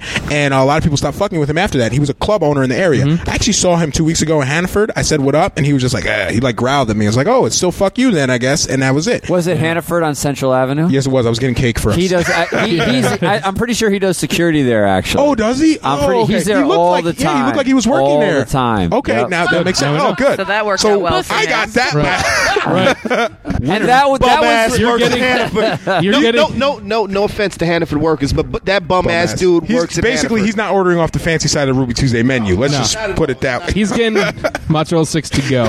to go. no tip. off the EBT. Doggy bag. Okay, quick approved question. menu. Quick question. I've always wanted to know this. Bringing it back to the. Tip We're tipping gonna thing wrap real this up in quick. ten minutes. So let's do this. Super last quick question. Now I'll, I'll give my answer now. I do this. I do tip for this. But if you go into a restaurant that offers pickup, do you tip on the pickup order? No, you don't tip on the pickup order. Incorrect answer. You do tip by the because they still had to cook it, they still had to prepare it, they still had to put it in the thing, they still had to cater to you because you're a, a, a random person coming in off to the side. Dude, who's the tip gonna go to? Melissa. A lot of to-go workers are not full minimum wage workers. They are sub-tipped minimum wage workers you go. because there is assumed tip on a lot of Oh, a lot really? of places. Oh, so what? You, you do So- tip on to go orders? That was Nate's head I've worked exploding. in a lot of restaurants where that to-go to-go. shift is a rotating shift for the servers. There's definitely been a lot of Ruby Tuesday. a Oh, lot of different They're parts still of the taking state. time out of their time to come check your bill out. They're bringing the food. They have to go back and get the food. They're still doing like Well, they're even if tipped, it's a third the of point the is work. they're tipped workers. That's Right. why it matters. Exa- exactly, Because exactly. they prepare food at Price Chopper, but they're not tipped workers, so mm-hmm. they're, they're still getting at least Wait, minimum wage. wait. But- So you're saying I am supposed to tip Yes. for to-go orders? yeah, yeah, you are. Tip Yeah. for- Oh, uh, More often than fuck not, the me. to-go You can still order go- just go back- not making Damn. Nathaniel. Damn, Nathaniel. But no, th- yeah, that's yeah. So we learned something. That, Yeah, that was I good. That's guess good so. to know. No, I'm glad that I'm glad you asked a question and we brought it up. So yeah, tip. And if you're going to a restaurant where people get tipped, just assume you're going to tip, even if it's to go. I mean, Uh, it's always really important when you get a to-go order too, because you know if you got to be a really good to-go order packer. Because when you get home and your shit's missing, or you are missing a condiment, or you're missing something, you're really kind of which- pissed off. so We so, missed some shit yesterday. We came home and my tea and your tea was not in the bag. We got to go get that. So let, let me ask you this: Do you tip the same percentage for to-goes, or do you ch- tip like a lot less? no. same You work. sound dude. so Jewish right now. you still have to tip the whole thing. They, same So the whole twenty percent on The whole to-go thing! Hundred percent. It does not twenty percent of me. those mozzarella sticks is two dollars. So now you're paying eight ninety nine. Thank you. for those mozzarella Same sticks. shit. I can go get one beer or get ridiculously hammered and close out a bar. It's still gonna be the same exact percentage, thing. twenty five percent across the board. So, guys, so Speaking guys, of tips, this weekend we got a show. It's the last show, last EOM at Mm-hmm. McGeary's, and uh, it's free. We should be charging, but being that we're not charging, when you get there, please tip your bartenders and tip tip the guests. We're gonna put a tip cup cup out. That worked when we did the show up at Fye. We did, put the yeah. tip, We tip jar out out. of that. She gives her I was gonna say we. I mean, I spearheaded that, but okay, yeah, we, we had it. I'm saying you you you you made you made like eight eighty I made, bucks. I made eight dollars. eighty dollars. I made eight singles, and I, and I gave it to the uh, to the actual server when we got lunch afterwards. I don't know what you're holding up. I Hockey have, tickets, I think. Oh yes, the tickets. The Oh, okay. tickets. The tickets to give away. The free tickets. oh, what are we giving tickets away to? I don't know. We're giving away Nate, tickets. you have a mic. Read them. Can, Nate, could you just tell us what you're holding up? Because nobody knows. I brought in gifts for everybody. Oh, you Nate, give you're far Oh, away. the, the sticks. Okay, so last week we did an episode where we talked about teeth care, and I just asked Nate to bring in. He had these uh, chew sticks. They're Oh, like, they're like my dude. What do you call They're it? not chew sticks. They're stimudents. the stimulants. Oh, I was That's gonna call different. It, I was gonna You call don't chew them. You Digifloss. stick them. You stick them between your teeth. Good. You should All go right, with that. Wait. Digifloss. All right, so I'm glad I'm you gonna, brought those I'm in. gonna, I'm gonna open them up and give them to That's people. okay. So you could, yeah, break those out. This is unrelated to this show, but we're gonna do stimudent flossing right now. Uh, so uh, I'll give a But lesson. EOM. So, EOM. yeah, so EOM's happening uh, Saturday. It's the 26th. We have uh, uh, Moses Rockwell, Book Brown, uh, John Robinson's coming up. Uh, a few other special guests. Definitely come through. Uh, this is our last EOM that's going to be at McGeary's. This is going to be DJ Truemaster's return party. Hopefully, if he's not still stranded in France, uh, if he's not there, uh, we're we're going to have a lot of fun, I guess, because then we can do whatever we want. Guest- I'm guest DJing if Drew's Yeah. not there. yes. It's gonna be Everyone terrible. will take a turn. We'll have like gonna eight turntables set up. Word. Yeah. Uh, so yeah, that's Saturday. You should definitely come. Uh, there's also this Friday on, at uh, the River Street Pub. Uh, True Master's supposed to be there as well with uh, Jordan Hill and Tall ass Josh, Matt. Josh Tall ass Matt. Tall ass Matt, DJ Mercy. Uh, this happened. This is the last. It happens the last Friday of every month. Last month, we accidentally stumbled in there uh, after a party that was happening at, at one of Vic Christopher's clubs in Troy. So yeah. afterwards, people just were like, "Where else can we go?" So we go to uh, we go into River Street Pub, and they're having this last Friday event. Jo- Jordan Hill's there. Nobody in there. This bar is like empty. There's like three bikers and some hipsters, and it's like a really weird bar. So the music is live. We make a few phone calls. Next thing we know, we got like 40 people in there. it's fucking packed. We like it's just rocking, and we had the best. That's imp- the power of beat Yo, shot it was so man. impromptu. Like we started sending out tweets and texts, and next thing you know, we had like everyone that we knew came through, Yep. and they're like, "Yo, it's never been this live in River Street Pub." So we're hoping we can recreate that this Friday. Uh, that's the 25th, uh, River Street Pub in Troy. So it's kind of back to back this weekend. In fact, that uh, event this Friday is called Back to Back. So Right. uh, back to back River Street Pub Friday starts around 10 o'clock, and also uh, EOM the following night, the 26th, at McGeary's Irish Pub in Albany starts at 10 o'clock, uh, and we're going to tip everybody really well there. Uh, Yes. Melissa Fleck, I'd like you to have the last word, and I'd like you to kind of convey what. If anything else, you hope people listening to this podcast could get out of this uh, show. What can they do if they want to organize? Uh, organize? What would you say to waged workers or tipped waged workers in the area if they want to uh, strengthen their organizing skills? Who can they reach out to?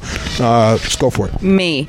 Um, you can reach me at melissa at rockunited.org. Rock is R O C. ROC. Okay. Um, right now, we're trying to identify folks that actually are receiving this message right now. So thank you for being a part of that and realizing what the what the reality of the industry is. And it's about to it's about time to do something about it. So workers that want to come out and just share their story and share their experience, you don't necessarily have to out your employer because I think that's something that we have to Ruby think about. Tuesday. Ruby Tuesday.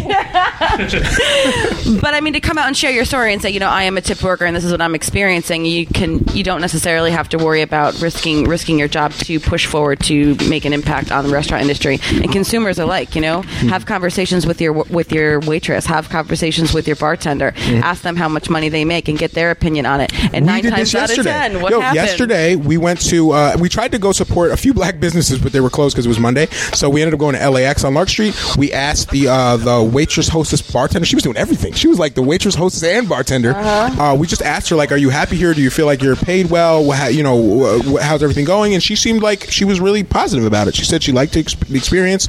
Um, and uh, It was your first day, and she thought you worked for the job. That's, that's why. what we tried to. I tried to mitigate some of that, but anyway, she said overall it was a positive experience. But you can, I think that's something that maybe servers wouldn't mind hearing, and they would at least know you're uh, in tune with those things, and you give a shit about how she, you know, how the this is server another feels human. About the job. Yeah, for so sure. yeah, oh, good. I didn't want to interrupt you, but go ahead. Yeah, Yeah, I'm but glad we did that. I think we need to have more conversations, particularly because there's a lot of mixed messaging going out there. There's a lot of fear that owners are putting on their workers by telling them, you know, you don't want to go get more money in your paycheck, which is actually only a dollar fifty because that'll actually im- im- Pack impact taxes. or impact the money that you're going to make. They're telling them that you're going to they're going to raise the wage and they're going to minimize all, eliminate all tips, and that's not what's happening. So we need to be actually telling restaurant workers that's not what's on the table. That's not what this movement is all about, and actually get some of this information. Contact me. I'll be able to disseminate some of that and social media, all of these other elements where we're putting out messages to make sure that we're doing adequate public education.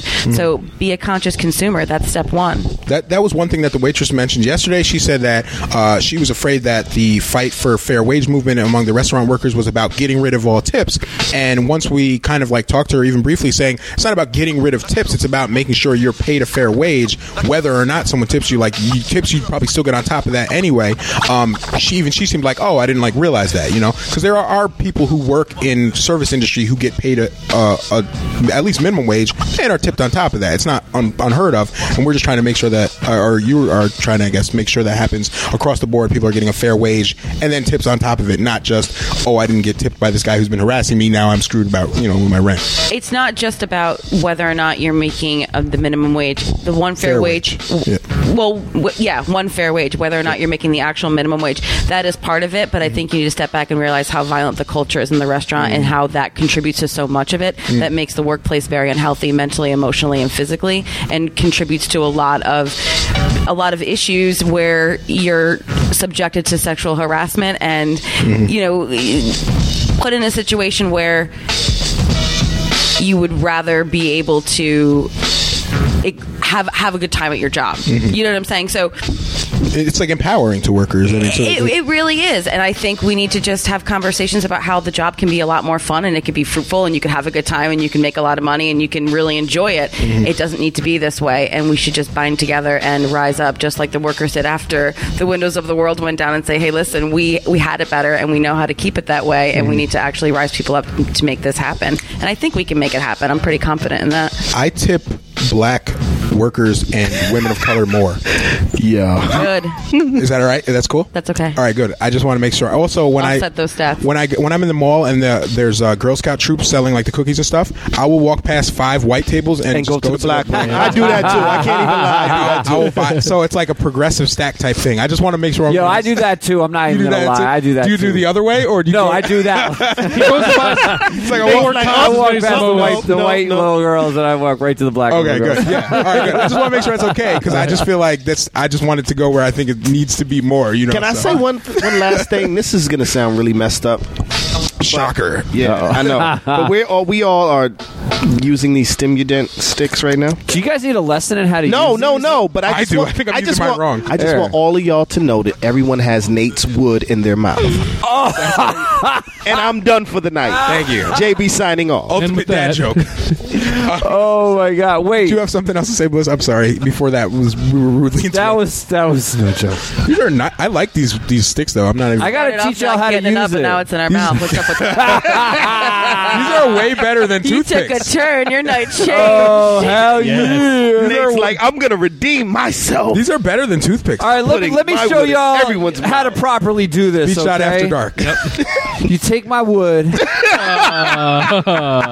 you put it in your Good night. mouth. All right. Good night, everybody. everybody. Good night, everybody. Thank you for listening. This is B Shot Radio. Wait, No, y'all it's need- over. Thank you. All right, Show I'll me- give you a show lesson me off afterwards. air. Okay. Uh, once again, I want to really thank uh, Melissa Fleck for being here. You uh, just mentioned your Twitter, was it, or your email? I'm sorry, My Twitter at Miss Fleck. at Miss Fleck. My email, Melissa, M E L I S S A, at rock, R O C, united.org. Perfect. Hit me up. You're a worker, you're a restaurant owner, you know somebody who is, you want to make a difference, and you want to change the sector. Let's make it happen. Beautiful. Thank you so much for coming tonight. I really appreciate Thank the you for having information. Um, this is Masai signing off. JB and I'm out. It, you want to go? You want to go first? All right, Nate the Great, I'm out. it's Steve. Sorry, I got something in my mouth.